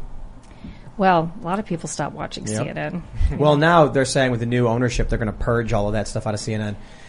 That, that's that's just the death knell. Well, The- the- the also bell you can't. It's too. This is my my opinion, my thought, and I interviewed a lot of current and former CNNers for the last book that I wrote about all of this. It's too endemic. You can try. It's sort of like Trump trying to get rid of the establishment, you know, bureaucracy that's the deep state, you might say. You can try all you want, but they're really entrenched and strong. And uh, the news industry, whether it's not that everybody feels the same way, but so many people in the news industry and the way they're being brought up in journalism colleges, um, I, I don't. I think that's a tough road to hoe at CNN. I think Did I say I- I road think- to hoe? road to hoe. Close enough. Hoe to row. I think freedom, I'm triggered. meritocracy, and honesty are winning. I think you look at uh, the, the the collapse of the establishment press. You look at the expansion of gun rights. The narrative isn't working. Their their lies are not working. A regular person will hear, "We need background checks and a ban on assault weapons," but now they can Google it. And the ones who do go, "Hey, wait a minute, we already have background checks." Mm-hmm. Oh, but there's a gun show loophole. Really? What's that? Google. Oh, there isn't one. That's a lie. It's a political term, not a real thing. Oh, that's weird. Well, what about assault weapons? Assault weapons have no definition. Wikipedia says assault weapon is ill-defined. It typically refers to a pistol grip or forward accessories or maybe magazine size, but there's no real definition. So when regular people are, they hear these things from Joe Biden. Joe Biden, I gotta tell you, is red pilling people like crazy. When he's like, a nine, nine millimeter is gonna blow a lung out of the body, you're gonna get some regular person who's gonna be like, whoa, really? I was watching a movie. They, that, what? And they're gonna Google it and go, what? That's not real. What else isn't real? If Joe Biden was wrong about that, what else was he wrong about? I think you're Red right. That they've- When you overplay your hands, I think the organized campaign of propagandists to try to create this artificial reality, to make fringe things seem as though they are the norm, to make the majority of people think that they are in the minority. You know, this is what social media and the internet's been all about. People get wise, and the truth takes a little longer to be told, but the truth usually survives. It just takes more time. Yeah, but and well, I, I and think part we're of in it that is phase. part of it is, is yes the language. Like that's why we made the Woketionary is because the language it's it's new concepts, it's new things that people aren't as familiar. And then once they understand it, they're like they reject it. The body rejects that organ transplant. That so an, a new one right now is the ESG. You know, hmm. if if you say if you ask a, a random person on the street, what do you think about ESG? You know, equity, social governance. for Yo. investing. You know, they're not going to know what that means. But if then if you explain what it means, which is uh, let's uh, use capitalism and something that should be apolitical to bludgeon and uh, push in a socialist leftist agenda, they're going to say that's not okay. Here's- that it should be apolitical, but but they don't know the, the, the lingo yet. But they're waking up, and that's why you have people, you know, creating Strive Capital. Uh, you know, the guy who wrote Woke Inc. is is starting. Um, so- What you what you got to do is when you go to people, talk about how ESG is good. ESG is it's you want to invest, and I'm not mean this literally. No financial advice. You say you really got to take a look at this ESG stuff. The idea is simple. Instead of merit, you know, skill determining whether or not a business succeeds, we are going to focus on political activism. So like, if, if a company is going to sell solar panels, instead of hiring engineers who have graduated with degrees, we're going to hire activists. That's going to make you a good buck. And then people are going to be like, what? How is my solar panel company going to make money if they're doing political activism and not selling solar panels? It reminds me of Iron Man. When in the, in the first one he says, oh, Marvel reference, he uh, Tony Stark announces they're not doing weapons anymore, and then they have that scene of Jim Cramer saying the stock, and then he hits the baseball the mug with the baseball bat and says, "This is a weapons company that doesn't sell weapons." That's what ESG Right, is. right. You're investing. I just got to say, I, I'm not going to tell anybody who to invest in. But my understanding is that the ESG companies did really, really poorly, like in terms of you know uh, um, return. That's a shock. Yeah, I, I don't know. I'm just if if you want to invest in uh, you know a, a meat processing plant that cares more about political activism than processing meat. All right, I vegan- guess Uh, you got to. I, I just gotta say, I think that's one of the stupidest possible investments a single human being can make. You might as well just literally donate the money to a charity. At least then you can write it off. Wait, hold on. You don't think that I should invest in the vegan-run meat processing plant? No, that actually I, I think it's a good idea. Oh, If there is a vegan vegan run meat processing, well, I, I, I, I should walk that back. What I what I mean to say is vegan meat plant. I thought you were saying. I thought you were saying That's like an a, no, a plant that grows meat. no, but I mean like I thought I you. thought that's what you were saying too. yeah, I thought you were saying a plant that makes no, no, fake no, meat. no, no, I'm like, that's a good idea, actually. Look, I mean, if that were possible, yes, absolutely invest in that. I'm sorry, I didn't mean to give you guys bad financial advice. It wasn't financial advice, as we like to say on this show. Well, uh, there's a real time example of that just happened. Uh, once you explain it to the average, you know, to, to shareholders. So Carl Icahn is this hedge fund billionaire, and he he's obsessed with the treatment of pregnant pigs, and he was trying to force McDonald's to change their practices to meet his standards, not the industry be, be, best, uh, best practice standards. He said it wasn't good enough. And so he tried to force his people to be on the board of McDonald's, but thank God McDonald's just uh, rejected it. The shareholders and, and the, they voted and they said, no, keep, keep your activists off our board. They have no clue what they're talking about with actual meat processing. Not to mention, you know, low, uh, low income people, a lot of people, average people shop at McDonald's. This is going to make food more expensive for them. So you have a, a hedge fund billionaire trying to make food way more expensive for average people, uh, and they rejected it. I just want to pull up this Forbes Advisor article. It's not easy being green. Why ESG is underperforming. Why is so ESG underperforming in 2022? I just want to say, if you think investing money into anti-meritocratic systems, you are a moron. Also, because if these companies were profitable, you wouldn't have to invent something called ESG. Companies would already be doing the thing that would make them money and make them more profitable as a business. You wouldn't So have to threaten them with a bad ESG score or incentivize them with a good one. Here's the pitch. Seamus, mm-hmm. We're taking on investors for my company. Okay. What do we do? Mm-hmm. We make pizzas. Yes. Beautiful. Now, Chicago style. who's leading the team? Black Lives Matter. Of course.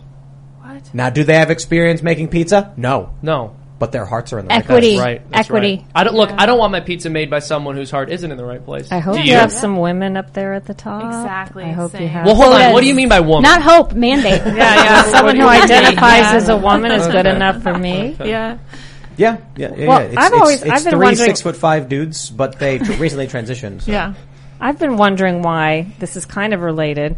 The trend we've probably all noticed in the past 10 years, which are ads on TV for products and companies that aren't telling you about their product. They're Yes. telling you what they donate and what they do. And I started asking young people because it doesn't appeal to me. I don't, I don't buy my products based on that. Apparently young people do. I was saying, do you care? Do you care that this company is spending money advertising to you, or would you rather have advertising to you about the good that they do in some social realm or some position they take, or would you rather just have them sell you the best product at the lowest price? This is a good idea. We should do a commercial for Timcast and have it not in any way tell anything about Anything the about show. Tim we were kind of talking about that last night. That's Let's what do we it. do. Yeah, for sure, we should. Let's do a let's do an overly woke commercial for Timcast and we'll put it on Tucker. one million. I keep saying that. We'll The problem is like we need managerial power to get these things done. Like we want to do the Chicken City one, Mm-hmm. and we were going to do our pillow, and it's never happened. That's why I don't like talking about things unless we're like in the pipeline to do it. Mm. But projects fall apart. But uh, let's do it. Did you I- see the Saturday Night Live skit about that, about the woke commercials, and they were giving the awards for? I was shocked Saturday Night Live did this. It's very funny. The most woke I'm commercials. Yes, you got to look that up. It's very funny about Wow. That's the all most the things shocking that part. they do. Yes, find it. I will. Yeah, I can't believe SNL did something funny. Like that's insane. I don't believe it's funny. yeah, yeah. All right, everybody, if you haven't already, would you kindly smash the like button, subscribe to this channel, share the show with your friends if you really like it, because it's the best way to help the channel grow. We're going to read your super chats. We got a bunch of super chats here talking about a bunch of crazy stuff, so get your super chats in while you still can. Andre Tukulescu says F. Castro Jr. Heartfelt. Every Canadian. oh man. Srenick says, since they insist on putting every shooting that suits their agenda on national news, you should have your journalists start reporting on every story they can find of firearms being used to save lives. Uh, that's a good idea, actually. We should, um, you know, create like the list of self of defensive shooting stories. Yeah, I so believe there was there one. is a list. Yeah, Yeah. there was Oh, one okay. just down the road from more. us here in West Virginia a little while ago. A lady took on a guy who was about to shoot up a graduation party, I think, and she took him out. She was a concealed Mm-hmm. handgun carrier, or a handgun carrier, I think. I'm not sure if it's concealed or not, but yeah, it was great news. No one covered it. I just. Yeah. But don't you know that under the new law system that that guy, the psycho, wouldn't have had the gun? Duh. Yeah, exactly. Yeah, know of like course. Right, criminals wouldn't have the guns. They Yeah. just, they just won't have them. Yeah, no, they, they'll just all disappear. Uh, I, I was looking up this list, and my brain is just so tanked right now that I googled defensive self-defense. I was like, wait, instead of um, no gun self, but I, I, I've seen. I I saw a list a while ago. It's kind of a, a hazy memory, but even so, I think it would be good for you guys to report on the individual stories. You know, have journalists reach out to the people, talk to them about it. There, I think there's pe- people probably make running lists of that. Yeah, I, I wouldn't be shocked. All right. Defensive Anthony Roman users. says, "Hey Tim, I saw one of your billboards in Chicago on my way to the Cubs versus Sox game on Saturday. Here is to keeping up the good work. Awesome. Sweet. Glad to hear it. Um, I have no idea if it's having an impact because it's traditional, but the idea with traditional traditional ads is just to occupy the establishment spaces. There's something interesting about millennials. They put Gen Xers and Boomers on pedestals. They view these traditional um, elements of civilization as beyond them. It's a weird thing. I wonder why that is. You know, why is it that people get prominent on YouTube and then view themselves as not making it? Like, if, if you go to these events, uh, I've been to a lot of these, there's constantly a conversation about how we, we, we are taking over. Like, we are big. It's like you're saying it as though you don't really think you are. Right. And so you get these people who have millions of followers, you get hundreds of thousands of views, and they're constantly trying to justify to everybody that they actually are big shows. And I'm like, you just, just keep doing your thing, man. But uh, I think about it in terms of politics. Why Nancy Pelosi is still in off, like still 80 years old, Dianne Feinstein, all these, Joe Biden. For some reason, few millennials are engaging at the highest level of the stuff. They don't own stuff. They, they have dis- a disproportionately low amount of wealth relative to previous generations at the same, at, at their same age. They're not engaging in high level politics the way the previous generations were. They're just stunted, I suppose. They're spending all their time. I just think all the stuff there is to do online. I mean, you guys, maybe you're too young to remember a time that wasn't like that. I, won- I wonder about how much effort is gone in, go, goes into internal stuff online that used to go into inventing things and creating things and mm. thinking Yeah. about new things. You know, Starting a family. Yeah. Mm-hmm. yeah. All right. Mark H says, Ian, if you hear this knock twice, we want to help you. what was that? Stop it! No, Get out of there, Ian. no, there's nothing. There's nothing. I was about, I was, I was gonna knock. I was, I was about to knock. And then I saw you move your hand down and I was like, oh, Ah, I beat you to it. give me to it. Tattered Shield says, Hey Tim, I'm an electrician looking to move to West Virginia. Got any idea of where the best to move out there? Um, I don't know. I need an electrician in Virginia, a good electrician. There you go. Northern Virginia. Yeah. You know, we, we chose this area, it's the tri-state, because it's close enough to the big city and the airports. So we could be kind of far away, but we're moving further west into West Virginia, so that's being all being built right now. L. Bossert says if Chuck and Nancy ban body armor, that will turn every parent who just bought a bulletproof backpack into a felon. Why are they talking about doing that? Is that what's happening? Didn't they say something in New York City about Yeah. banning? Yeah, that's the only. That is. instance is- There's a. Supreme Court case going Protecting on. right yourself is forbidden. really. Yeah. They also want to take the like s- certain body armor away from police and say you can't if it's in the military you can't uh, refurbish it or give it to the police. That's nuts. Yep. What's the point? I don't get it. Wow. YWBSPQR says this Memorial Day I'd like to also honor those that lost their lives to experimental procedures, corruption, corrupt leadership, toxic exposure, stock portfolios, and suicide. Never forget. Yeah, there's a lot. There's a lot of really bad stuff throughout history, man. Seriously, JK says, Seamus, membership sign up doesn't work properly for your information. What? Okay, so we, we've definitely gotten some signups, but I can uh, talk to the web dev Wow. people. Yeah, yeah. Oh, I'm sorry that it didn't work for you. Troubleshooting We're gonna- phase. yes, we will. Yes, we are definitely in the troubleshooting phase. That's but exciting. if anyone else is having that problem, um, please let me know. Give your the home I'll, I'll. I'll leave a comment uh, below the video, and y'all let me know if if you're having problems with that. Substance says, bruh, they got a lot of grizzly bears and a lot of polar bears in Canada, and he just took people's most easiest form of defense away from them. I don't think polar bears are an issue for Canadians. I, something, something about, I think way, way, They have to way up super north. north. Yeah. yeah. but there's like no one up there. Moose. Well, yeah, moose are a bigger problem. they're up there working in the syrup mines. Yeah, that's true. And Oh, that's every true. now and again, That's you. Yeah, people don't realize that um, uh, up in the far north of Canada, in the syrup mines, it's frozen, and they have to use a pickaxe to chip it away. And when they bring it down south, where it gets warmer, it naturally just melts into syrup. Well, like sometimes they actually chip out frozen cavemen who come back to life and try to kill them. Do you know what maple syrup is made from? themselves. Uh, half maple, half syrup, right? Dinosaurs. Yeah. That's Maple right. syrup? Yes, right. that's Yeah. right. Dinosaurs. yeah. There's I a watched- For the put on record, there are no penguins in the North Pole. If you ever Yeah. see, South they're Pole they're only? in the South Pole. That's right. And They're I, I went to true. Antarctica Yeah.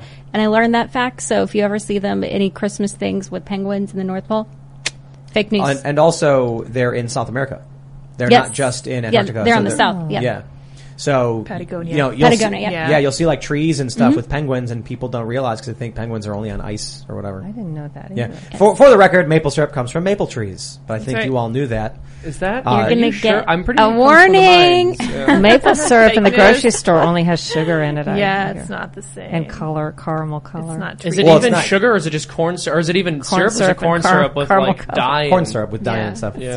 Uh, and sodium benzoate. But you, if you, you if you buy maple syrup, it's maple syrup. If you buy like Maple breakfast- flavored syrup. or like breakfast syrup, they call it table syrup. Table, That's so nasty. It is syrup. It's corn syrup. Table That's crazy. Tastes so good. I heard that Ugh. when the colonists came, I do agave.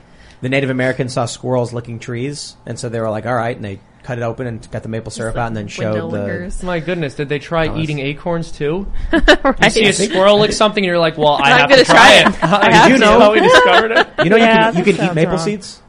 Maple syrup. Interesting. Yeah, we call them helicopters in Chicago. But then Oh, it grows out of your stomach is the problem. Yeah, you can't do Yeah. that. Yeah, you turn into a tree. Yeah, true. hel- No, but- yeah, no helicopter. Yeah, those little uh, things that leaves. maple seeds, yeah. you- What do They- they taste like? I don't know, but we always, I always lie. noticed when I was a kid, you'd break them open, there'd be like a little nut, like a little seed. Yeah. And they roast them with like cinnamon and nutmeg. great. I would just eat them raw. yummy. You know, Yeah. I'd pick them up off the It's ground. crunchy. That's hungry. not right, You would Seamus. eat the helicopters. He's dying. All right, let's see what we got. Some more super chats. A lot of people are just yelling at Trudeau and saying words I can't repeat, but okay. Carter Chrysler says Army just awarded SIG for contract on the new rifle chambered in 6.8. So the 5.56 might well soon be phased out of the military. Really for 6.8? Why why why that? Why Weird. 6.8? Someone super chat and tell us give us a good robust ex- uh, explanation of why yeah.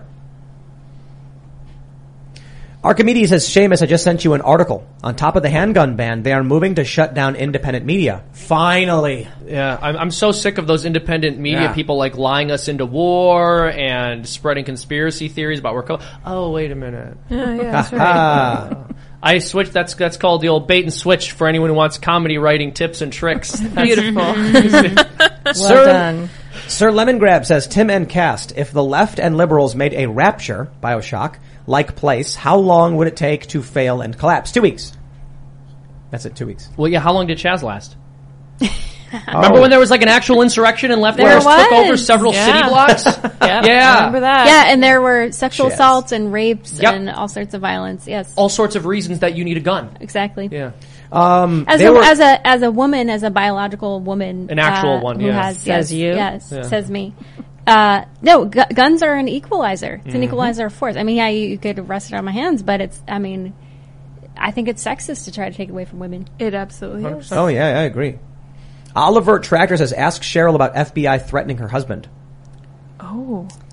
Yeah, so part of the FBI surveillance on the illegal surveillance that I'm suing them over now in year X, whatever we're in now, um, part of what one of the sources who admitted being part of this operation to surveil me, there were no multiple operations, not just me, other journalists were being surveilled, of course, but they acknowledged they were intending to plant child porn on my husband's computer.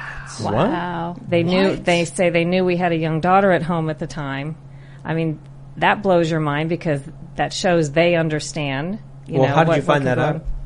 Um, one of the federal agents involved, you know, through our lawsuits, who's spoken to us, has talked about that they never accomplished that part because we discovered the operation before the, I guess it was closed down. That part of it. Wow. We have all the forensics showing what they did. There was no porn in the computer, but that was a discussed plan, according to this one federal agent.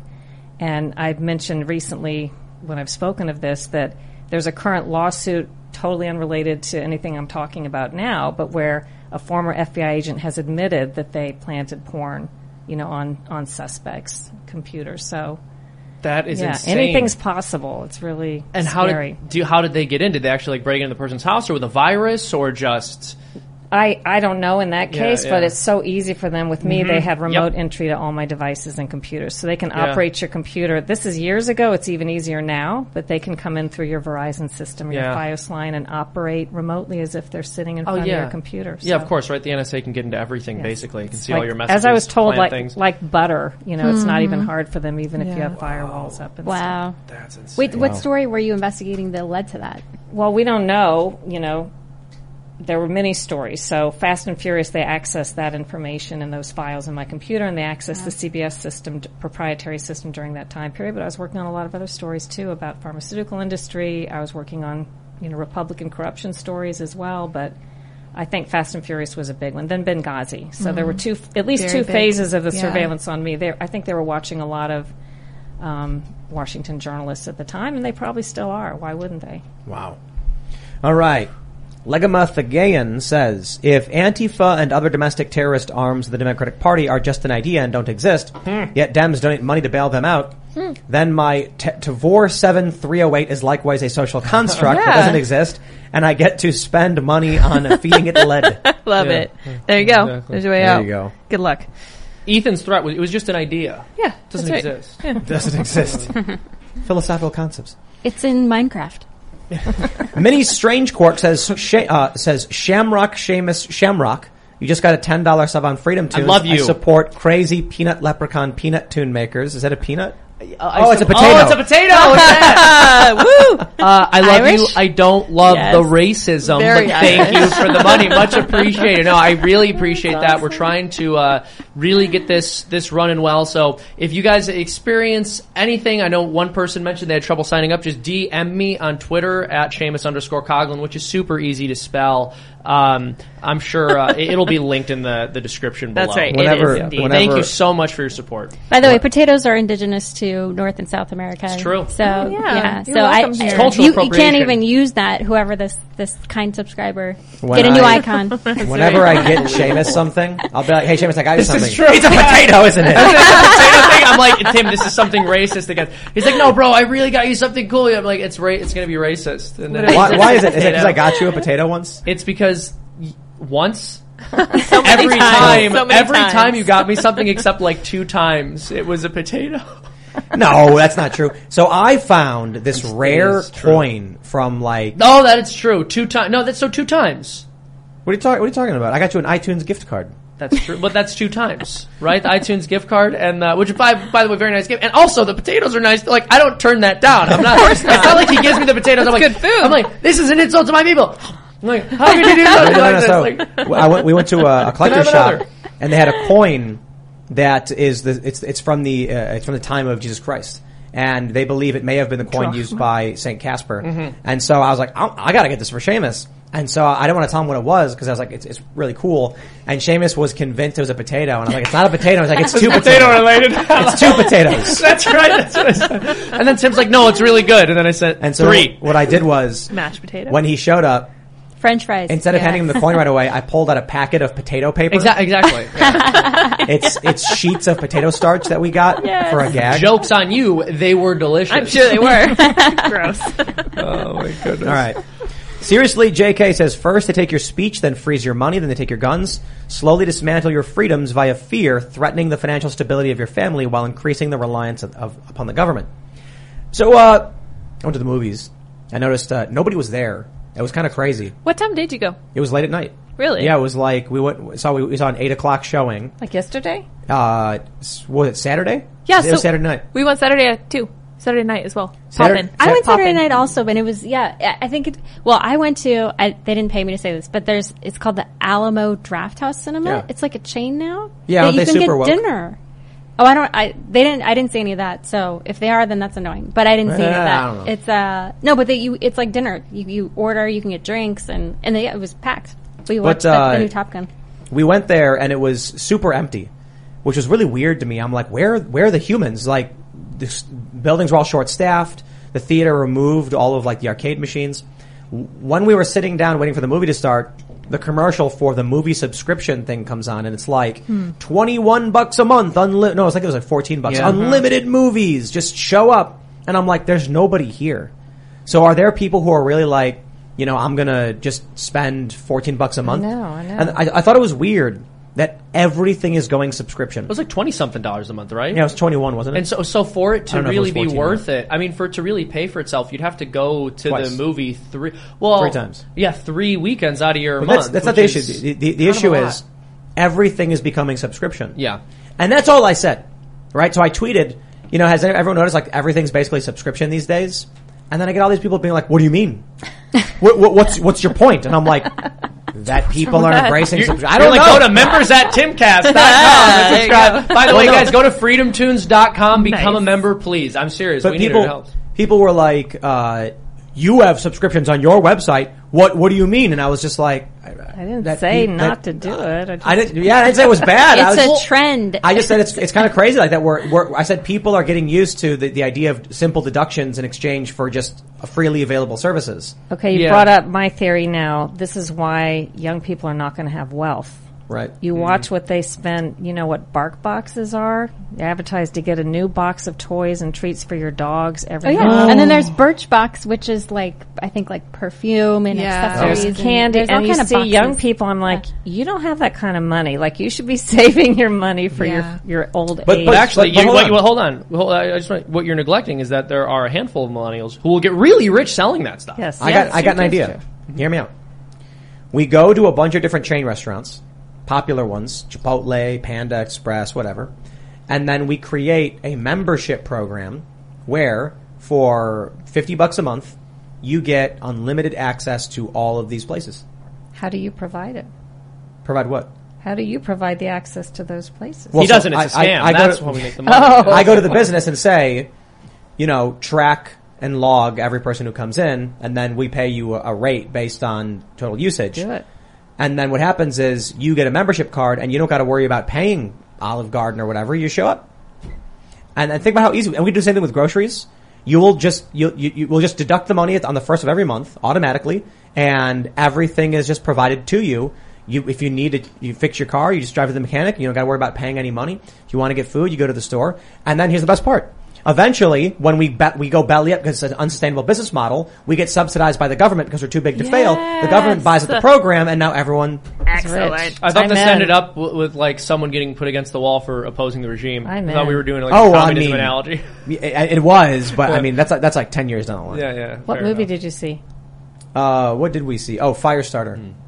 No, was it good? Although now I regret Is it. that a Now I'm like, remake? I want to see Maverick. Is I that a think it's a remake? Stephen King novel. I think they Yeah. remade it. Maverick, oh my god, and I'm not easy to please on the movies. Everybody loved it. The It was amazing. But I I don't want to say that because then if so you go good. expecting Really? too much, yes. I just, I, I, I- the reason I didn't see it is because I was like, 60 year old man tries to school No. young pilots, and I was like, And "Uh." he does, baby. He does. Oh, I was see all how right. it Was is. that All good? right, Okay. I see. I Look. I, I, I like never go to the movies anymore. Do you guys go to? I mean, is it is We it went on even before COVID? No, I know, but that was And I the first time. Everybody forever, here, 'cause Tim and- everybody in the room except you went to a movie this weekend. You know what they're doing now at movie like theaters famous. because no Oh, one's showing up. It's 'cause I you're Irish. Because I don't have friends. You're actually. poor, Hold on, you're it's not poor 'cause I'm Irish. It's because I'm insufferable. Oh, okay. movie invite me. theaters are now I'm Irish too. movie theaters are not just playing any movie. Mm-hmm. You'll look and you'll see like movies from 10 years ago. Yeah. And they're also allowing screen rentals for video games. And oh, par- Oh, weird. birthday parties. They put I, on I think we should do the video game thing. Like we should, That's cool. yeah, for sure. yeah, and we should play. What game should we play? I could just be you at GTA. Smash Bros on Well, the large I think Tim, kind of what you might be getting at, at least how, uh, thinking about the subscription. A lot of it is like it's it's surrendering power through uh, suggestion, and then al- also default. Like if you if your life is getting more and more on autopilot and suggestion and default. You are surrendering more and more of your decision making, which uh, uh, You know is for and be happy. convenience. A lot of people do, but I mean, well, I got to be honest. If uh, legit, if there was a service where it was like a hundred bucks a month, and you had unlimited access to a variety of cars parked all over the place, I totally would get it. There is Like- one actually. Uh, I think it's called uh, Zip car and s- they- no, it's like called tr- something True Bull or I'll I'll look it up. But but and it's like nicer cars. Like you Really? can get luxury cars. Yeah. You can, like- Someone was tell- yeah. th- A, f- a friend of mine was saying. So they- they- they- Yeah, then, then you get in a Cadillac and there's a body in the trunk. You're like, okay, maybe I it's should have cheap. Ubered. The problem with a lot of the car sharing, and I could be wrong about this, where it is mo- uh, Turo, today. Turo, Well, Turo, Turo is yeah. Turo Isn't that the is same car thing? like a rentals. rental, yeah. Okay, What isn't I that mean what you're saying? n- what I mean is like you're walking down the street and you're Like like, scooters around and- town, you can just like the pick one scooters, up and- exactly, exactly. So the scooters all over the cities. I'm sure most people have seen them. You walk up, you're in DC. I love the scooters. They're they're awesome. People got to be more responsible with them. But you walk up to the scooter, you scan it with your phone, and then you just ride. If they did cars that way, like you walk up, there's a car, and you go, all right, this one's good. Dude, parking. Yeah, it's great. Yeah, and then you just take the car. I I'd totally do it. And then it just like it's very much like they used to have zip cars. I don't know what they, what they still call them, They but there still was have them. but they're few and far between. I suppose you get the app, you look them up. I love that idea. You know, so I'm I'm like, hey man, you know, like I don't I don't I can't stand driving my car into the city. Especially in the city, yeah. Yeah, it's just it's annoying. Stressful. Yeah, I- out in the country, I, driving is fun. Be like me. Don't get. Don't have a car. I haven't owned a car since 2011. All right, John King says Terrell Lawson Raymer, San Diego County supervisor and World Bank ec- ec- economist, put out a hilarious list of myths on her website. Sunlight for disinfectant, please. SOS. What was it about? Who is this that put this up? Terra Lawson-Remer. Disco Spinach says, I thought Seamus was going to apologize for being back at the top of the show. I demand an apology for having to deal with him again. JK, glad you're back. Thank you. Well, look, I will apologize for nothing. I was working hard getting this website launched for you because I love you. And, and you're going to super chat Tim and you're not going to subscribe to my website that I built for you. Literally for you. What's his name? What's his name again? Could you read the name again off the super chat? I built it for you to go to freedomtoons.com. And for five bucks a month, that's not that. Five bucks a month, you're going to get extra cartoons. You're going to get extra cartoons. There's a bunch of stuff up there now. You'll be supporting independent content. You're going to love it. You're going to be very glad For you did five it. bucks a month, I get chance. your cartoons? You don't like own them, but you get to watch extra Ah, cartoons. you too. got me. Yeah, That's what I was- I was exactly. I, knew what you were trying to do there. Give away all your property Can't pull IP. the wool over my eyes. All right, bringer of D says nothing makes me feel more Canadian than following all the rules only to get punished anyway by targeted crime prevention initiatives. Here's a hundred bucks for the crew.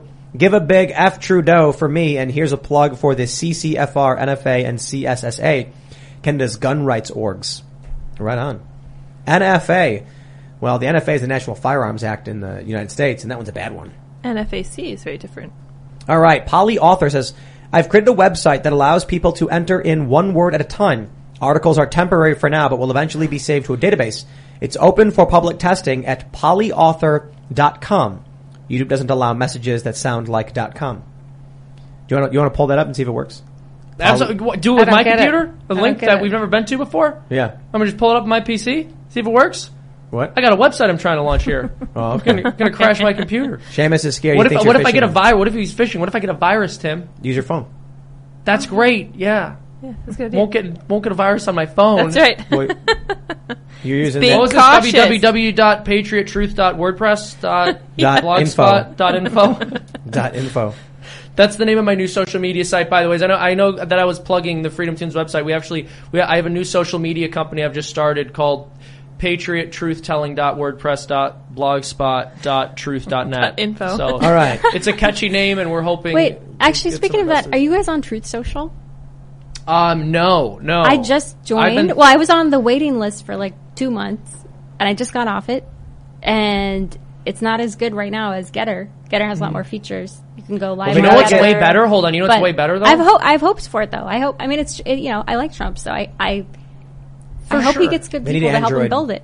Well, I have something. I know it's a, a better website. It's called freedomtoons.com. And if you go oh. there for $5 a month, you can get an oh extra my gosh, cartoon Seamus. every week. There are five Calm cartoons down. up there now. There's behind the scenes stuff. You're going to see footage of Tim and I improvising videos. You're going to see time lapses with commentaries about the videos. You're going to love it. It's an extra cartoon every single week. All right, Rorschach's No says, Hi Cheryl. Considering the founding documents of our country, such as the Magna Carta, a woman's Bill of Rights isn't that unusual. The sentiments behind the Constitution was due to people of duty and responsibility wasn't understanding the notice.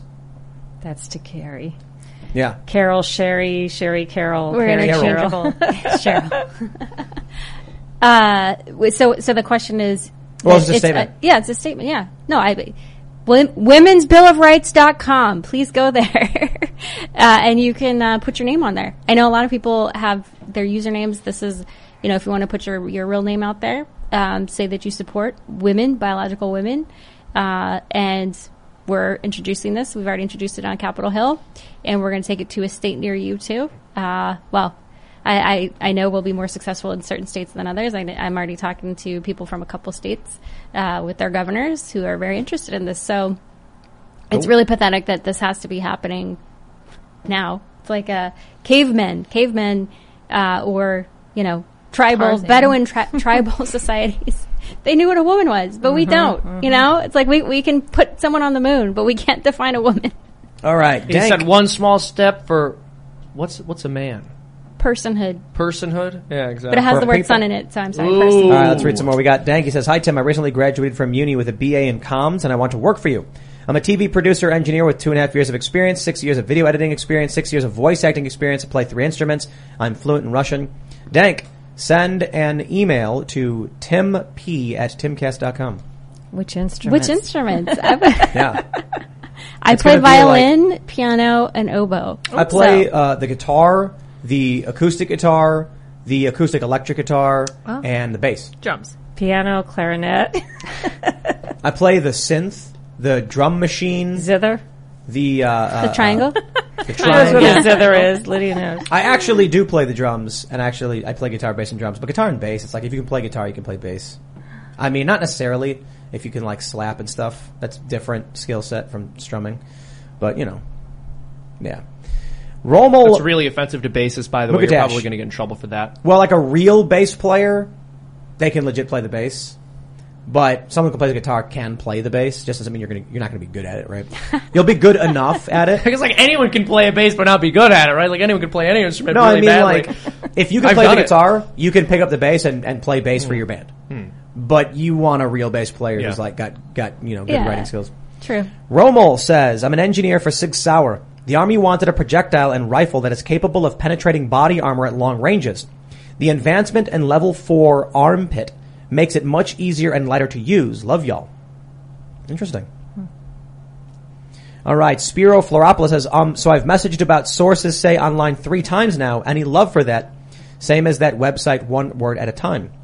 Uh, well, right on. We'll, we'll have to check out and see what it's all about. sources say Sourcessay.online looks way better than polyauthor.com. Just saying. Oh, we got a, we got a fight happening. all right, we'll check it out. But if you haven't already, you got to smash that like button, subscribe to the channel, share the show with your friends. Head over to timcast.com and become a member. We're gonna have that members only show coming up. It'll be published in just about an hour. And it's uh, it's not family friendly. We swear a lot. It's uh, the after dark show, not not for your kids.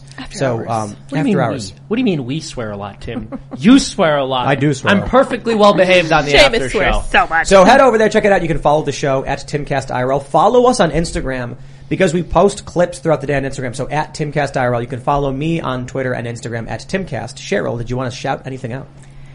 SharylAttkisson.com. Also, I'm giving out a- an independent journalism cash award Cool. called the Ion Awards. I've already done it to journalism schools, but now to professional journalists for off narrative reporting. If you know anybody, today's the last day, maybe tomorrow to enter. Go to SharylAttkisson.com, read more. Because trying to encourage people to do reporting more the old fashioned way like we used to. So, um, how many people? It's it's uh, uh was it twenty people win the Pulitzer every year? I don't even know. think That's it's- the print awards. I think it's 20 people, and they get $15,000 each for a Pulitzer. So I've been talking with some people. We have a nonprofit for fact checking, and I think we're going to start doing awards. I think all- that's brilliant. I'm, I'm giving three thousand to the students and three thousand for the professional of my money, which to journalists, as a young journalist, that's a lot of money to me. deal, You know, yeah. that's nice. And they cannot. I judge the Emmys every year, and the They still same. let you do that.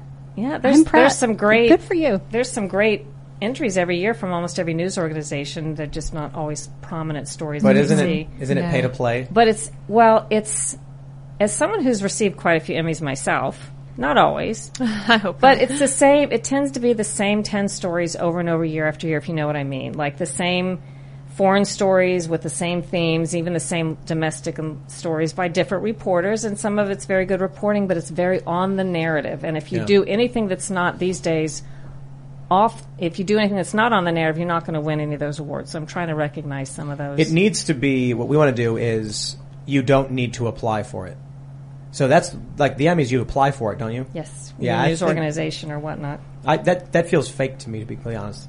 You know, so uh, having worked in corporate press, it's like now submit to us what you think is worthy, and you have to pay a fee. Yes. Yeah, that sounds. That Yeah, they have full time people, and that's their job is to apply for awards for the news outlet. Right. Yeah, when I worked, they were they had people on staff, and it was like, make sure you're submitting and paying the fees. And I'm like, so they make a bunch of money off the fees, and They then do. and then give it to the person they think is better. It's like that's gambling to me. the, the only difference is like if you're not in the club, you don't win. It's Oh, So- and it's never retracted, like all those Pulitzers who went for all of the Russia hoax Oh, No. gate. What we're going to do is one retired. day, you as an independent journalist or uh, reporter will get an email saying we've selected you as the winner. You needed nothing to do. We just thought you did a good job, and we want you, we want you to keep doing it. So uh, the the one thing we're waiting on right now is all the paperwork's filed. We're just waiting for filing status to like be formalized. We filed a while ago. love it. That's but great. Um, there are a lot of people who are interested in, in helping fund the, the, the project, and I'm just like, cool. We will see a journalist who's on the ground, and we'll we're gonna have an award ceremony, and we'll explain why we chose this person, and I'm and we'll probably end up picking people who won't like us. They're gonna be like, I'm not coming, but we thought you did a good job, so you deserve it. But uh, uh, yeah, anyway, uh, Carrie, did you want to shout anything out? Oh yeah, uh, women's bill of rights.com. And then I also started a Substack, uh, and it's carriesheffield.substack.com. Very cool. Uh, I don't really have anything to promote. All right.